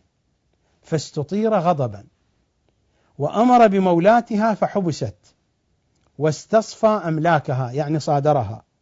وبعث برجل من أصحابه يقال له الديزج وكان يهوديا فأسلم إلى قبر الحسين وأمره بكرب قبره ومحوه وإخراب كل ما حوله لأنه الأخ كان سكران وما استطاع أن يطرب في جلسة سكره تلك على المغنية التي أراد. وأمر بكرب قبره ومحوه وإخراب كل ما حوله. فمضى لذلك وخرب ما حوله وهدم البناء وكرب ما حوله نحو مئتي جريب. هذه مسافة يعني نوع من أنواع القياسات المقاسات المساحية الجريب. وكرب ما حول نحو مئتي جريب. فلما بلغ إلى قبره لم يتقدم إليه أحد حتى منهم من النواصب. فأحضر قوما من اليهود فكربوه وأجرى الماء حوله. ومع ذلك الأخبار تقول الماء ما جرى على قبر الحسين. حار حوله أخذ يدور وسمي بالحائر. أحد أسباب التسمية بالحائر هي هذه. وأجرى الماء حوله ووكل به مسالح مثل مسالح البعثيين أيها العراقيون يا شيعة العراق. مسالح يعني نقاط. ووكل به مسالح بين كل مسلحتين ميل. لا يزوره زائر إلا أخذوه ووجهوا به إليه. فحدثني محمد بن الحسين الأشناني قال بعد عهدي بالزيارة في تلك الأيام خوفا ثم عملت بعد عهدي بالزيارة. هذا الأشناني يقول بعد عهدي بالزيارة في تلك الأيام خوفا. ثم عملت على المخاطرة بنفسي فيها وساعدني رجل من العطارين على ذلك. فخرجنا زائرين نكمن النهار ونسير الليل حتى أتينا نواحي الغاضرية.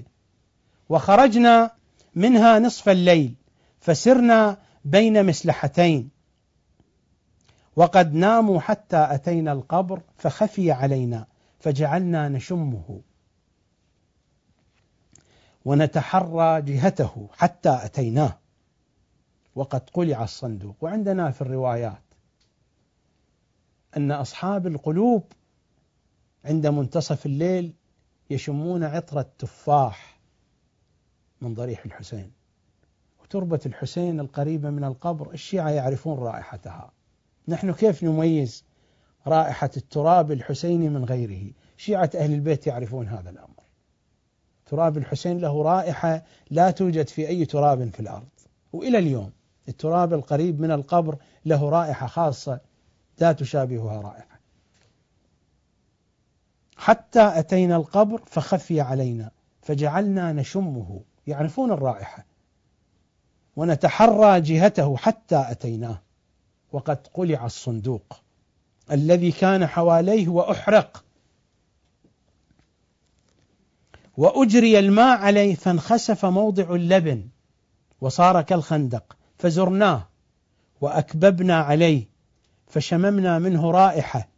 ما شممت مثلها قط كشيء من الطيب فقلت للعطار الذي كان معي أي رائحة هذه؟ فقال لا والله ما شممت مثلها كشيء من العطر. فودعناه وجعلنا حول القبر علامات في عدة مواضع.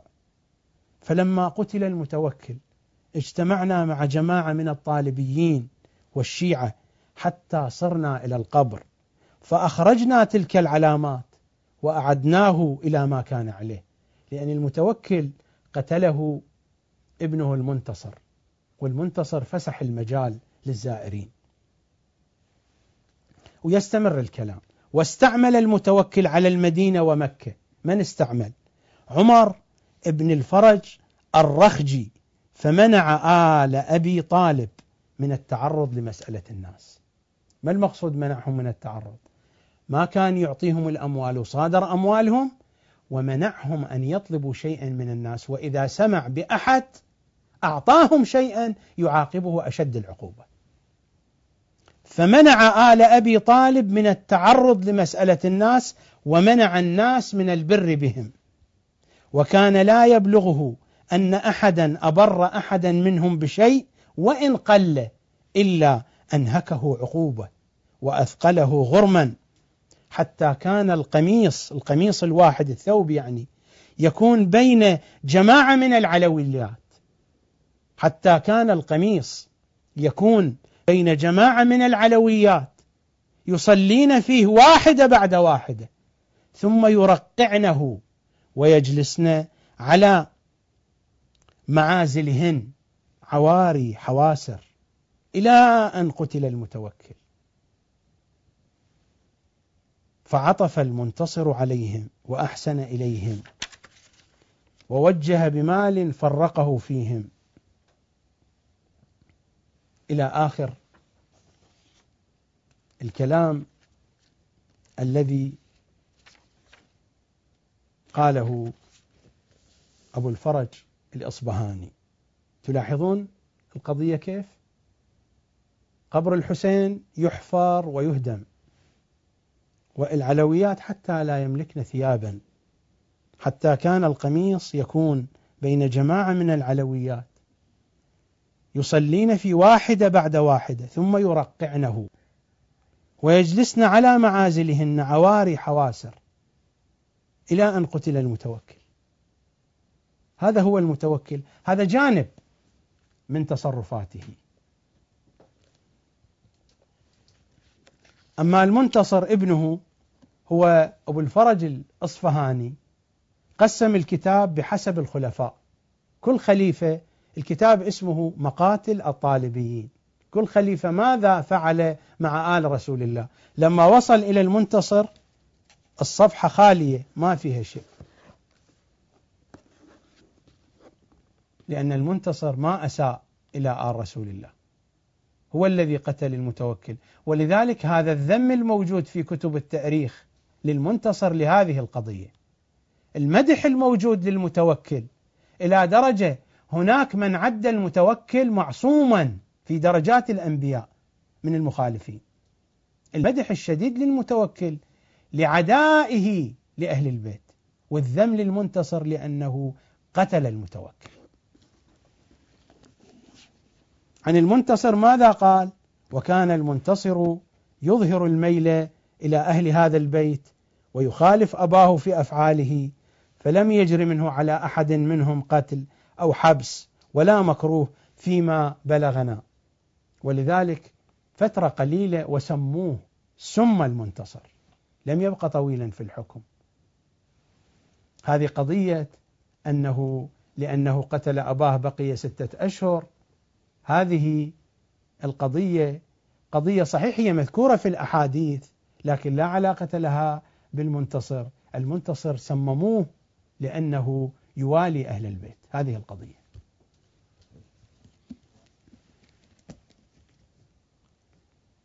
لألقي نظرة على كتب التاريخ. لنرى ماذا فعل المتوكل وما علاقة المتوكل بهذا الموضوع. لماذا هذا الإصرار على ذكر المتوكل؟ هذا هو تأريخ الطبري وهذا الجزء الخامس بحسب طبعة دار صادر مراجعة تحقيق نواف الجراح في صفحة 1949 هذا الطبعة الأرقام مبتدئة متسلسلة ليس كل جلد لوحده. كل المجلدات الرقم متواصل.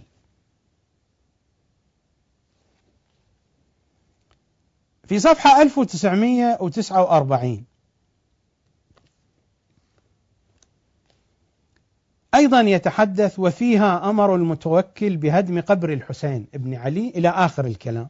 نفس الكلام المتقدم الذي قرأناه في مقاتل الطالبيين الوقت يجري سريعا فما راح أقرأ الكلام بتمامه. وفيها أمر المتوكل بهدم قبر الحسين بن علي وهدم ما حوله من المنازل والدور وأن يحرث ويبذر ويسقى موضع قبره وأن يمنع الناس من إتيانه إلى آخر الكلام. هذا في صفحة 1949 في صفحة 1953 وفيها ضرب عيسى ابن جعفر. ضرب ألف صوت. لماذا؟ يذكر لأنه شهد عليه شهود بأنه شتم أبا بكر وعمر وعائشة وحفصة. فجلد ألف صوت. فأمر بجلده بالسياط فإذا مات رمي به في دجلة ولم تدفع جيفته إلى أهله. جيفة يعني الجثة جثة الميت. لأنه شهد شهود عليه. هل فعل ذلك أم لم يفعل ذلك أمر آخر؟ لأن الشهود شهدوا عليه بأنه شتم أبا بكر وعمر وعائشة وحفصة. جلده ألف صوت. وأمر بإلقاء جثته في نهر دجلة. هذا يذكر. أما أنه سب الزهراء أو سب عليا الكلام يحدث. سنأتي.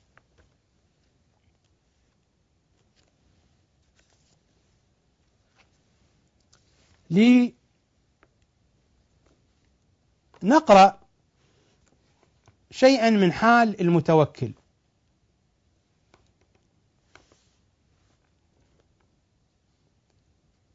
كان في مجلسه وعائلة المتوكل موجودة خلف الستار.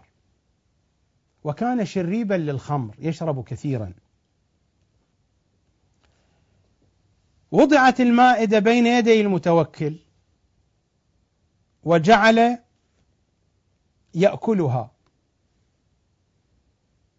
ويلقم وهو سكران. يلقم أو ويلقم. يعني هناك من يصنع له اللقمة ويعطيها له وهو سكران. إلى أن دخل بغى بعد ذلك. بغى هذا من جلاوزته.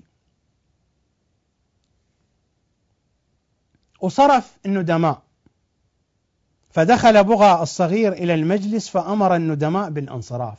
ندماء المجموعة الذين يجلسون معه في مجلسه. فصرفهم إلى حجرهم. فقال له الفتح ليس هذا وقت انصرافهم. وأمير المؤمنين لم يرتفع يعني لم ينقطع عن الطعام والشراب. فقال له بغى إن أمير المؤمنين أمرني. هذا أمير المؤمنين. إن أمير المؤمنين أمرني إذا جاوز السبعة سبعة يعني سبعة أرطال. تلاحظون الرطل مقدار كبير كأس كبير من الخمر. قال إنه أمرني إذا جاوز السبعة أن ينصرف الناس لأنه ما معلوم ماذا يصنع. أمير المؤمنين إن أمير المؤمنين أمرني إذا جاوز السبعة ألا أترك في المجلس أحدا وقد شرب أربعة عشر رطلا. فقال له بغى إن حرم أمير المؤمنين خلف ستارة وقد سكر فقوموا فاخرجوا. لأنه قد تصدر منه تصرفات غير مناسبة سترا وحفظا عليه. هذا المتوكل. هذه صورة لقطة من ليالي المتوكل. مروان ابن أبي الجنوب خلعت عليه الأموال الطائلة لأنه قال هذا الشعر ملك الخليفة جعفر للدين والدنيا سلامة لكم تراث محمد وبعدلكم تنفى الظلام. يرجو التراث بنو البنات يعني بنو فاطمة وما لهم فيها قلامة والصهر ليس بوارث يعني عليا والبنت لا ترث الإمامة إلى آخر الكلام. لأنه قال هذا الكلام وعرض بأهل البيت أعطيت له الأموال. وكذلك حين مدح خلافته كانت خلافة جعفر كنبوة جاءت بلا طلب ولا بتنحل. وهب الإله له الخلافة مثلما وهب النبوة للنبي المرسل. إلى أن يقول بعد ذلك في قصيدة أخرى تخير رب الناس للناس جعفرا. فملكه فملكه أمر العباد تخير. كل ما يقول بيت كل ما يقول قصيدة الأموال العلويات يملكن قميصا مرقعا. وهؤلاء لأنهم ينتقصون من أهل البيت تغدق عليهم الأموال. مغنية تأخرت عليه كرب قبر الحسين صلوات الله وسلامه عليه.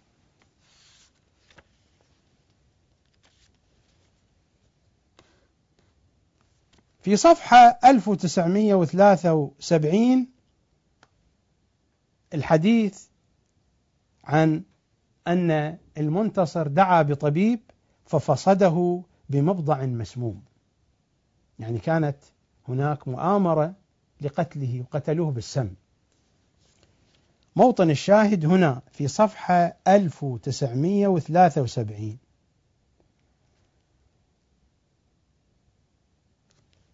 وذكر المؤرخون أن المنتصر كان شاور في قتل أبيه جماعة من الفقهاء وأعلمهم بمذاهبه. ما هي مذاهبه؟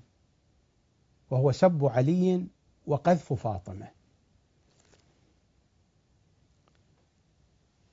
وحكى عنه أمورا قبيحة أو وحكي عنه أمورا قبيحة. ماذا يقول الطبري؟ كرهت ذكرها في الكتاب. لماذا؟ لماذا تخفى الحقائق؟ قبل قليل لما جاء ذكر ذلك الرجل الذي شهد عليه الشهود حقا أو زورا بأنه شتم أبا بكر وعمر وعائشة وحفصة ذكر هذا منقبة للمتوكل. ذكرت هذه الحقيقة. لكن حينما يصل الكلام إلى سب علي وقذف فاطمة يختصر الكلام بهذه الطريقة. هذا نص ما قاله الطبري. المنتصر كان شاور في قتل أبيه جماعة من الفقهاء وأعلمهم بمذاهبه.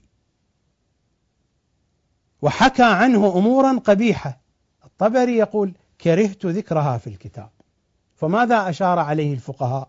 فاشاروا عليه بقتله. فكان من أمره ما ذكرنا بعضه. يعني ما ذكرنا كل الأمر ما ذكرنا بعضه. لأنه كره أن يذكر الحقيقة كاملة.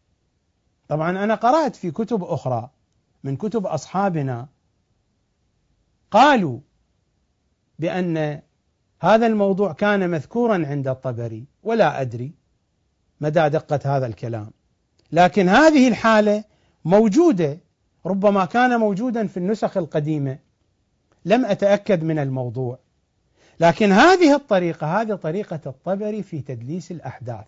دائما أنا قلت في حلقة يوم أمس بأن التدليس ليس مقتصرا على البخاري على الطبري وعلى غيره أنت حينما تكتب التأريخ يعني تكتب التأريخ بحسب المزاج إذا شيء تحبه وشيء لا تحبه أو يكتب التأريخ كما هو وحكى عنه أمورا قبيحة كرهت ذكرها في الكتاب لماذا؟ لماذا لا تكشف الحقائق؟ لماذا ظلامة فاطمة وأهل البيت دائما تخفى وتضيع؟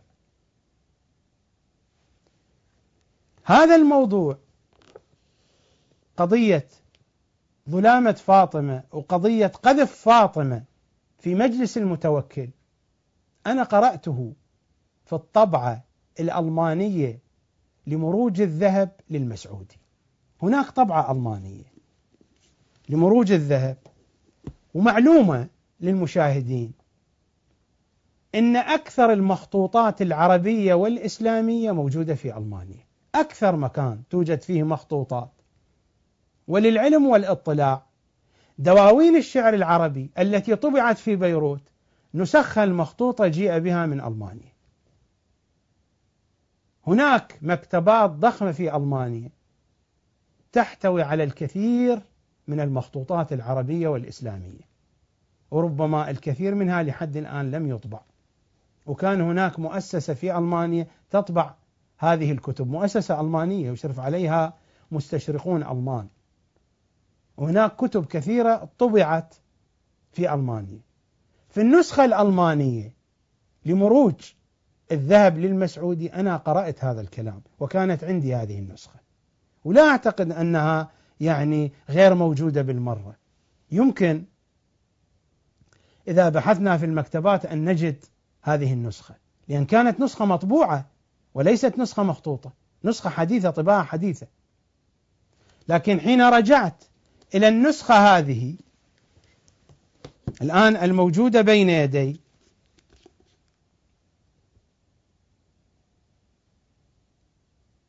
وهي بتحقيق سعيد محمد اللحام هذا الجزء الرابع. دار الفكر بيروت.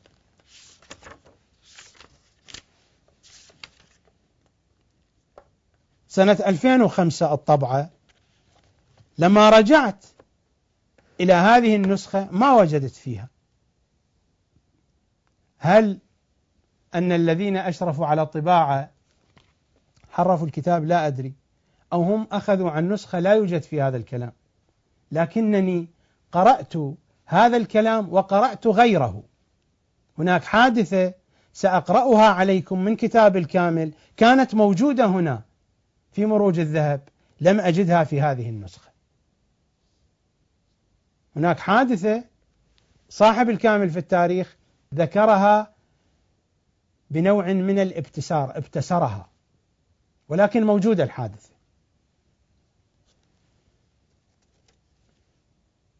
مروج الذهب المسعودي في بداية أمره كان مخالفا لأهل البيت. وفي نهاية أمره صار شيعيا. بعد أن صار شيعيا كتب كتابه إثبات الوصية. أما كتاب مروج الذهب فإنه قد كتبه في أيام ما كان مخالفا لأهل البيت. بعد استبصاره وبعد هدايته حاول أن يصحح صحح شيئا من الكتاب ولكن النسبة الغالبة للكتاب وفقا للمنهج والذوق المخالف لأهل البيت. فلا يعد هذا الكتاب كما يقول المخالفون بأنه من كتب الشيعة. هذا تضليل. المسعودي كان مخالفا لأهل البيت. في آخر أيامه اهتدى إلى الرشد إلى علي وآل علي فكتب إثبات الوصية. في إثبات وصية رسول الله لعلي والأئمة لكن بقي الكتاب على حاله لم يتغير. من جملة ما جاء في كتاب مروج الذهب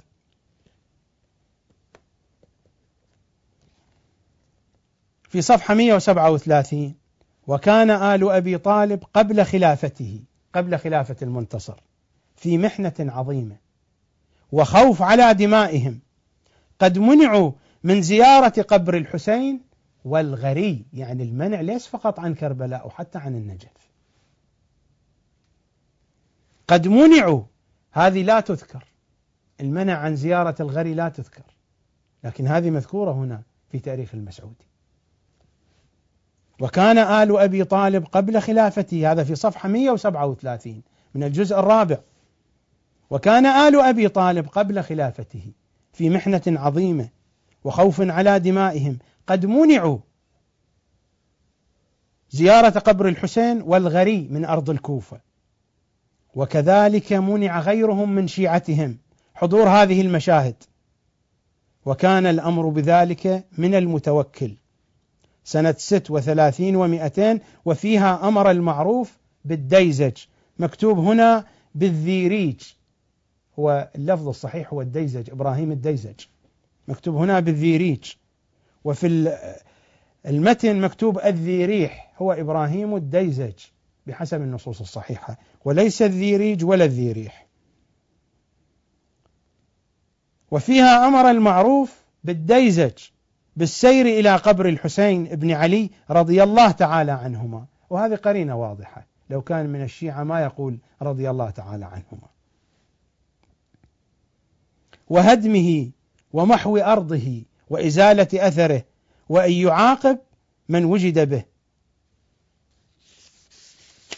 إلى أن يقول فتناول الديزج مسحات هدم أعالي قبر الحسين فحينئذ أقدم الفعلة هذا الديزج الرجل هذا اليهودي ابتدأ بالأمر فحينئذ أقدم الفعلة فيه إلى أن انتهوا إلى الحفرة وموضع اللحد.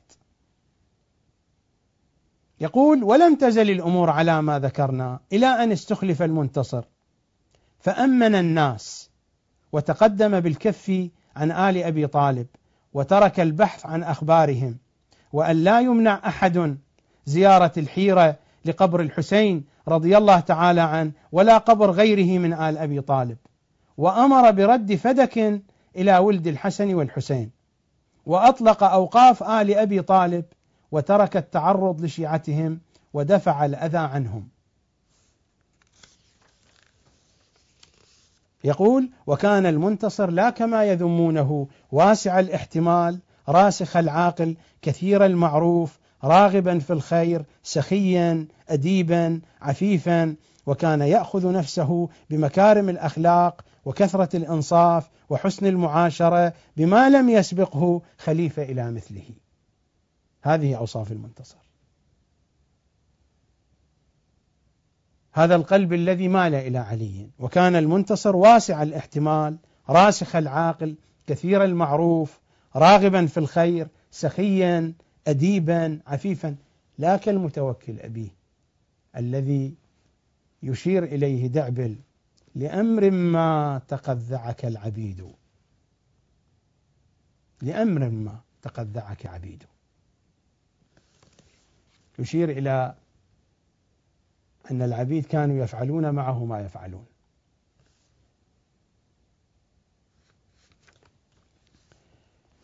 فمروج الذهب كما قلت في النسخة الألمانية كان الكلام موجودا فيها قضية استهزائه بعلي وقضية قذفه للزهراء لكنها رفعت بكاملها القصة. لكن من خلال دراستنا للمتوكل في الطبري. وفي مقاتل الطالبين عرفنا شدة بغضه لعلي وآل علي.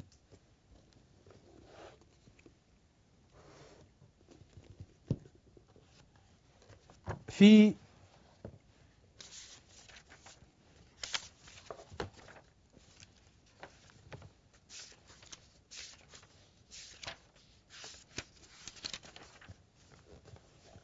في كتاب الكامل في التاريخ وهو لابن الأثير من مؤرخين المخالفين لأهل البيت. وهذا هو الكامل في التاريخ. الكامل في التاريخ هذا الجزء السادس. في الجزء السادس ماذا نقرأ؟ هذه الطبعة راجعه الدكتور محمد يوسف الدقاق. طبعة دار الكتب العلمية. الطبعة الرابعة 1427 2006 وهذا هو الجزء السادس وهذه صفحة 108 صفحة 109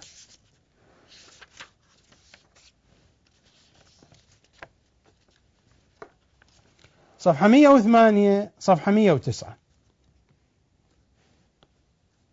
ماذا يقول ابن الأثير؟ في هذه السنة وهو يقصد سنة ست وثلاثين ومائتين في هذه السنة أمر المتوكل بهدم قبر الحسين بن علي عليه السلام وهدم ما حوله من المنازل والدور وأن يبذر ويسقى موضع قبره وأن يمنع الناس من إتيانه. فنادى بالناس في تلك الناحية يعني في ناحية الغاضريات في ناحية كربلاء في جهة كربلاء. من وجدناه عند قبره بعد ثلاثة يعني بعد أن صدر القانون حبسناه في المطبق. المطبق هذا سجن كان في باطن الأرض. هذه طوامير داخل الأرض ليست لها لا نوافذ ولا أبواب. طوامير حفر لها فتحات من الأعلى. لا يدخل إليها الضوء ولا يدخل إليها الهواء إلا الهواء العفن المتعفن الموجود فيها. الهواء النظيف لا يدخل إليها. وهذا المطبق. من وجدناه عند قبره ومن دخل فيه يموت لا يخرج منه حيا. من وجدناه وأول من قام به وصنعه هو الدوانيقي في فترة الحكم العباسي. كان موجود أيام الحجاج. كان موجود المطبق والمخيس. هذه من سجون آه، الحجاج كانت. لكن في زمان العباسيين اللي بدأ هذا النوع من السجون السجون المطبقة يعني مغلقة بالكامل هو الدوانيقي. وحينما سجن السادة الحسنيين في طامورة من طوامير المطبق هدمها عليهم ودفنهم فيها وهم أحياء. وهذا مصداق من مصاديق المقابر الجماعية يا شيعة العراق. هذا تأريخكم.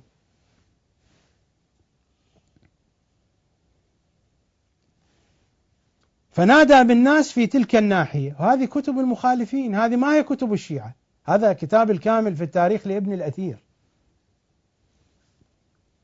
فنادى بالناس في تلك الناحية. من وجدناه عند قبره عند قبر الحسين. بعد ثلاثة حبسناه في المطبق. فهرب الناس وتركوا زيارته وخرب وزرع. يعني خربت المنطقة وزرعت. وكان المتوكل شديد البغض لعلي بن أبي طالب، هذا ابن الأثير يقول لست أنا. وكان المتوكل شديد البغض لعلي بن أبي طالب عليه السلام، هذا النص الذي قلت عنه بأنه كان موجودا في مروج الذهب ويضاف إليه مسألة قذف الزهراء. وهذا النص. هنا قضية قذف الزهراء غير موجودة. نستمر في الكلام.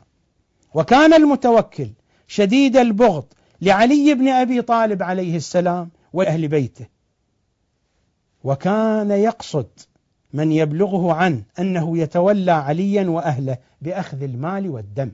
أي واحد يسمع به أنه يوالي عليا وأهل علي. يقصده بأخذ المال والدم قتل ومصادره للاموال وكان من جملة ندمائه من هو عبادة المخنث. هذا مخنث. وكان يشد على بطنه. هذا عبادة المخنث عبادة أو عبادة.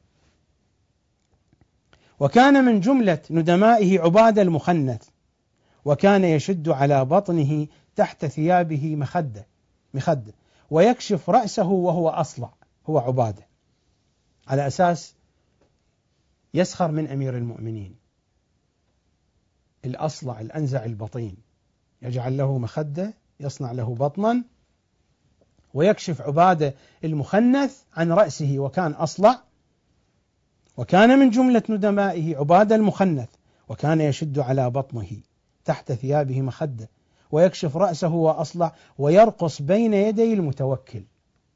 والمغنيون يغنون قد أقبل الأصلع البطين خليفة المسلمين. في مجالس سكره وعربدته هكذا يستهزئ من علي. وطبعا الذي كان مذكورا في مروج الذهب في النسخة الألمانية وهي نسخة قديمة لكنها مطبوعة. كان الكلام أكثر من ذلك على ما هو موجود في حافظتي وذاكرتي.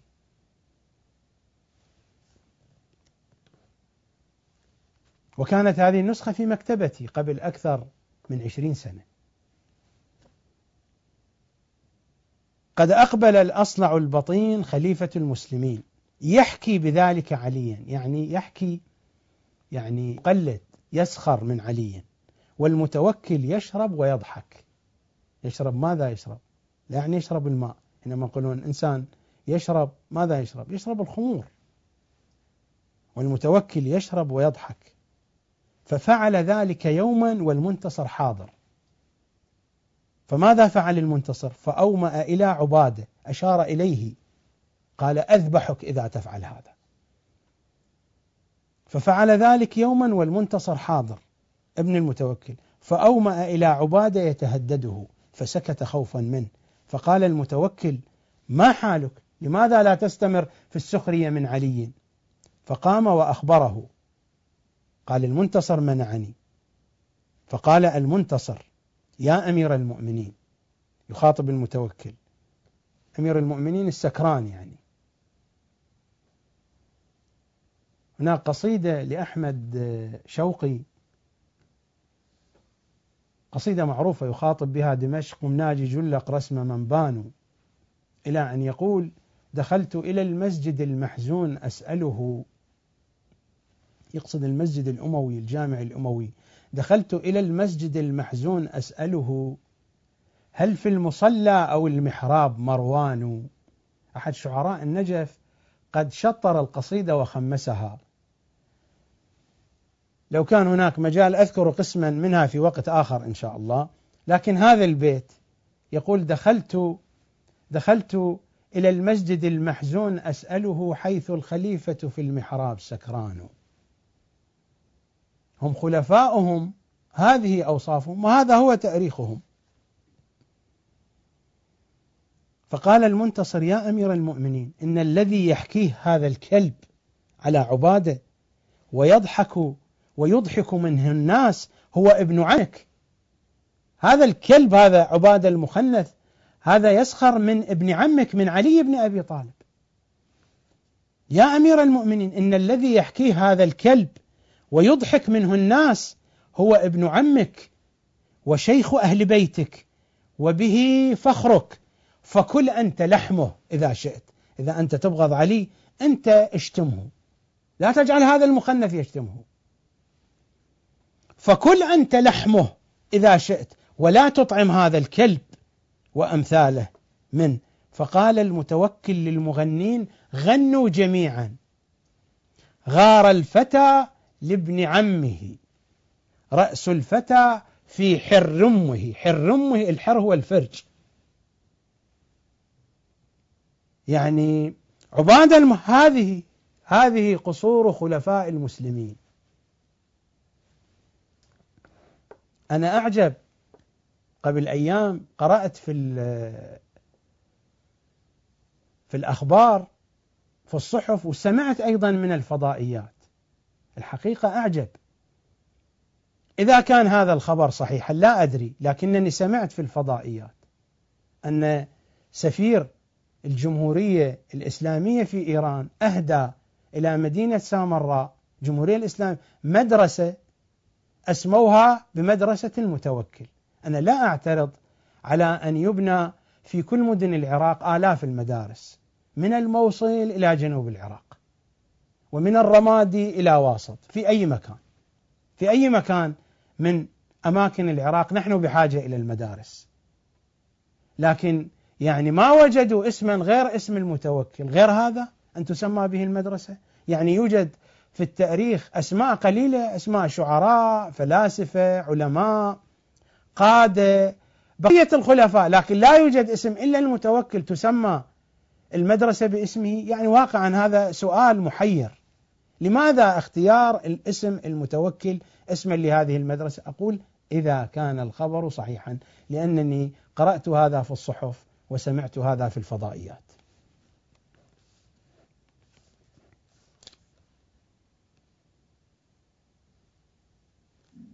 فماذا قال لهم؟ قال لهم غنوا له غار الفتى لابن عمه رأس الفتى في حرمه استهزاء بما يقول المنتصر من دفاعه عن علي. وهو ما دافع عن علي قال أنت كل لحمه.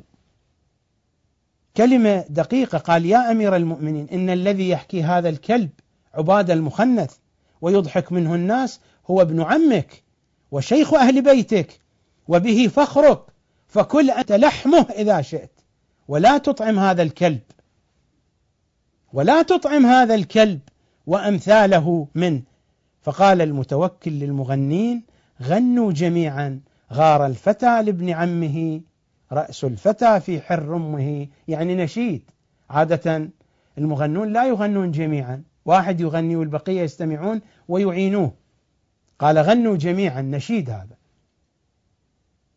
هو ابن الأثير يقول فكان هذا من الأسباب. هناك أسباب أخرى. التي استحل بها المنتصر قتل المتوكل. فكان هذا من الأسباب التي استحل بها المنتصر قتل المتوكل. إلى أن يقول وإنما كان ينادمه ويجالسه جماعة قد اشتهروا بالنصب والبغض لعلي منهم علي بن الجهم الشاعر الشامي وعمر بن فرخ وأبو السمط من ولد مروان ابن أبي حفصة وعبد الله ابن محمد الهاشمي ومجموعة آخرين. هؤلاء كلهم نواصب وهؤلاء كلهم عندهم أشعار موجودة في كتب التاريخ وفي كتب السير ينتقصون من أهل البيت. هذا هو مجلس المتوكل. فكان هذا من الأسباب يعني هناك جملة أخرى من الأسباب. أنا قلت قبل قليل أنا قرأت في مروج الذهب سابقا في غير هذه النسخة كان يقذف فاطمة كان يسب فاطمة سبابا مقذعا. فقال فكان هذا من الأسباب. تلاحظون هذا الشيء كله ذكره ابن الأثير بعد ذلك في صفحة 148 148 ماذا يقول؟ نفس الكلام الذي ذكره الطبري أن المنتصر كان شاور في قتل أبيه جماعة من الفقهاء وأعلمهم بمذاهبه وحكى عنه أمورا قبيحة كرهت ذكرها. هو أيضا يكره ذكرها. إذا ما هي هذه الأمور القبيحة؟ هو ذكر لنا هذه القباح إذا هناك أمور أقبح وأشنع. ومن تلك الأمور الأقبح والأشنع هي قذف فاطمة صلوات الله وسلامه عليها. هذا في صفحة 148 من نفس الكتاب. وذكر لنا هذه الشنائع أن المنتصر كان شاور في قتل أبيه جماعة من الفقهاء وأعلمهم بمذاهبه وحكى عنه أمورا قبيحة كرهت ذكرها فأشاروا بقتله. الفقهاء الذين شاورهم أشاروا بقتله. هنا يقول فلما حضرته الوفاة يعني المنتصر أنشد. ماذا أنشد؟ هذه آخر لحظات هذه لحظات الحقيقة. ماذا أنشد؟ برواية ابن الأثير. يقول وما فرحت نفسي بدنيا أخذتها ولكن إلى الرب الكريم أصير.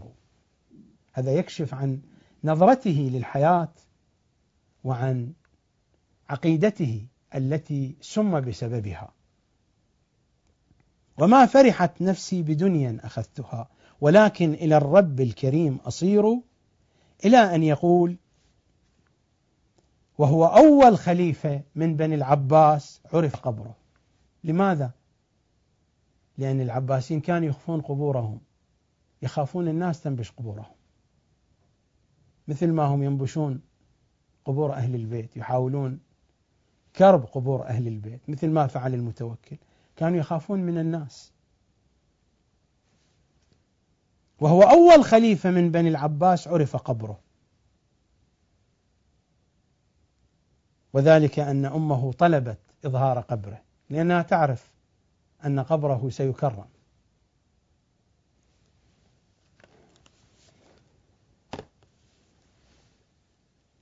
أنا هنا أشير إلى نماذج من أشعار هؤلاء.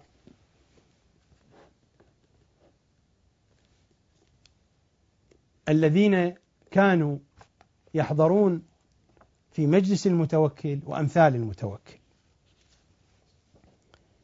أنا سأذكر الأشعار التي قالها شعراء الشيعة ومنهم الحسين بن الحجاج ردا عليهم. هذه القصيدة المعروفة التي قالها حينما تم بناء القبة العلوية أيام البويهيين. قال هذه القصيدة أيام السلطان مسعود البويهي حينما تم بناء سور النجف وتم بناء الحضرة العلوية.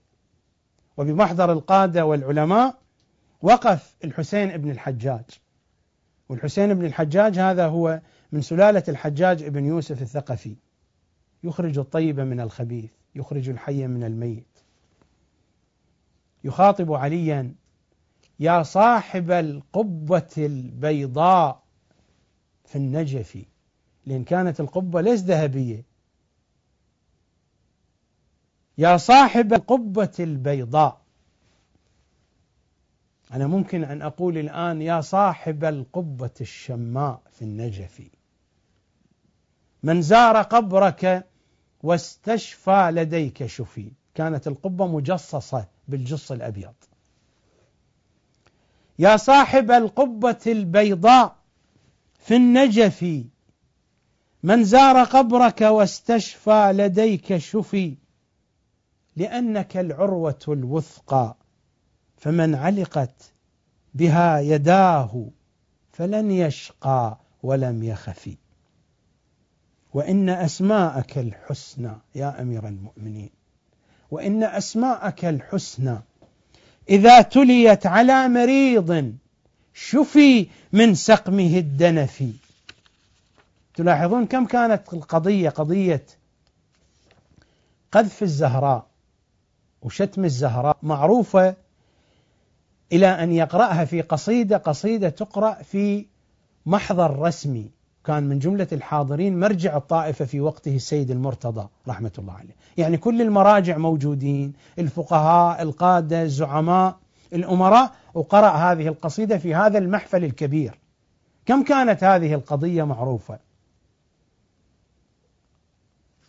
يقول قل لابن سكرة ذي البخل والخرف ذي البخل والخرف. عن ابن حجاج قولا غير منحرف. يا ابن البغايا الزوان العاهرات. ومن سلقلقياتهم. قد حضن من خلفي. يا من هجا بضعة الهادي لئن نشبت كفاي منك على تمكين منتصفي. إلى آخر كلامه. بعد ذلك يقول كلاما أكثر من هذه المعاني يمكن أن تراجعوا القصيدة. أنا هذه القصيدة أقرأها من الجزء الثالث من كتاب روضات الجنات في أحوال العلماء والسادات إذ ربما البعض يحاول أن يجد نصها الكامل النص الكامل موجود في هذا الكتاب. يا من هجا بضعة الهادي لئن نشبت كفاي منك على تمكين منتصفي لأوردنك يا من إلى آخر الأبيات. وأيضا هذا هو الجزء الرابع من الغدير في الكتاب والسنة والأدب أيضا الحديث هنا عن الحسين بن الحجاج. القصيدة هذه غير مذكورة بالكامل يا صاحب القبة البيضاء. وهذا ابن سكر أو يسمى بابن أترجة أيضا. يسمى بابن أترجة ويسمى بابن سكر. هذا هو محمد الهاشمي المذكور هنا في مجموعة الأشخاص الذين كانوا يحضرون مجالس المتوكل وينادمونه. ومن جملتهم عبد الله بن محمد الهاشمي. فربما هو هذا أو ولده. هذا محمد بن عبد الله فعلى أبيه.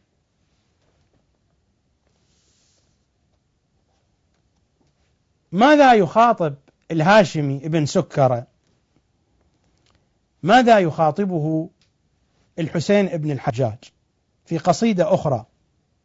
يقول فما وجدت شفاء تستفيد به إلا ابتغاءك تهجو آل ياسين فكان قولك في الزهراء.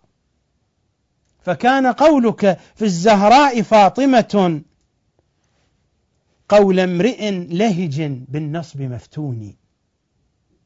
ومثل هذا كثير أنا هنا فقط أتي بنماذج. فكان قولك في الزهراء فاطمة. قول امرئ لهج بالنصب مفتون ست النساء غدا في الحشر يخدمها أهل الجنان بحور الخرد العين.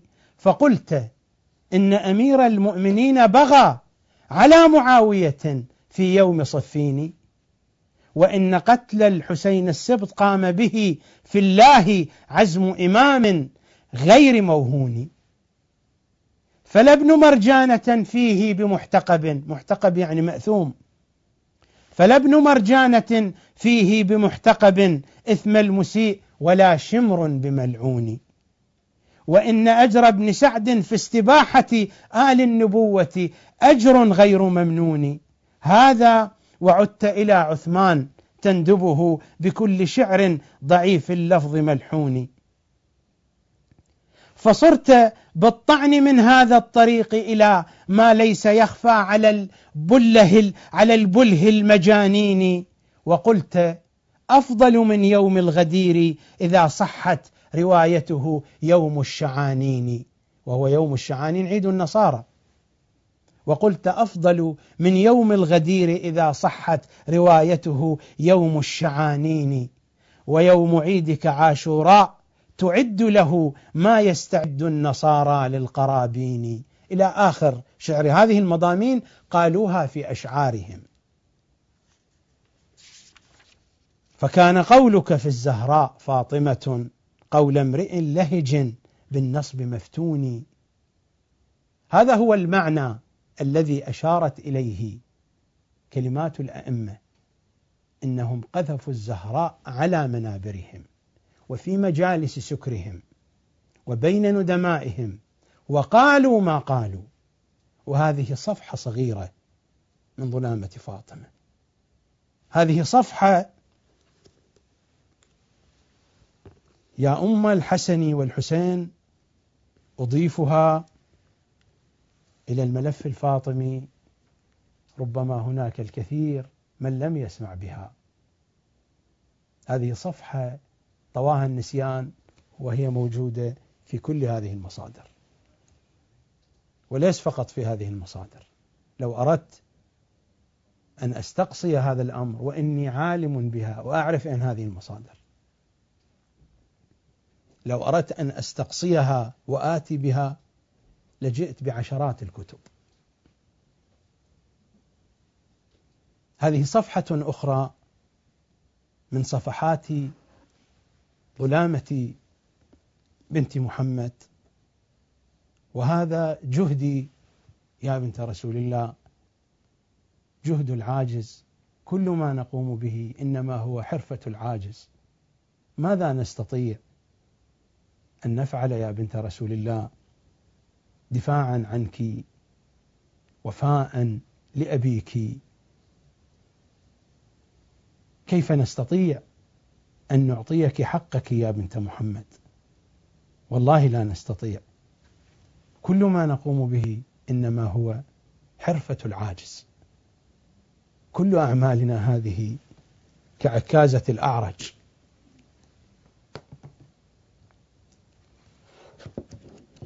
قلت يوما في مناجاة مع فاطمة هذه سطور منها كتبتها فيما سلف من ايامي أقول يا أم الحسن يا أم الحسين. وأعود وأعود يا أم الأطهار. وأعود يا أم الأطهار. أترك وجداني يتكلم. وأعود يا أم الأطهار. أترك وجداني يتكلم. يا أم الأطهار قد أكذب في دعواي الحق. إني أعرف نفسي. إني أحتطب الأوزار. قد أذهب مشرقا أو أذهب مغربا. إني إنسان خطاء تعصف بي كل الأهواء. يا أم الأطهار يا أم الأطهار قد لا أعمل بالإخلاص قد يرتع شك في قلبي أو تأخذني الريبة في دربي قد أعشق هذه الدنيا أحمل سيفي ذودا عنها.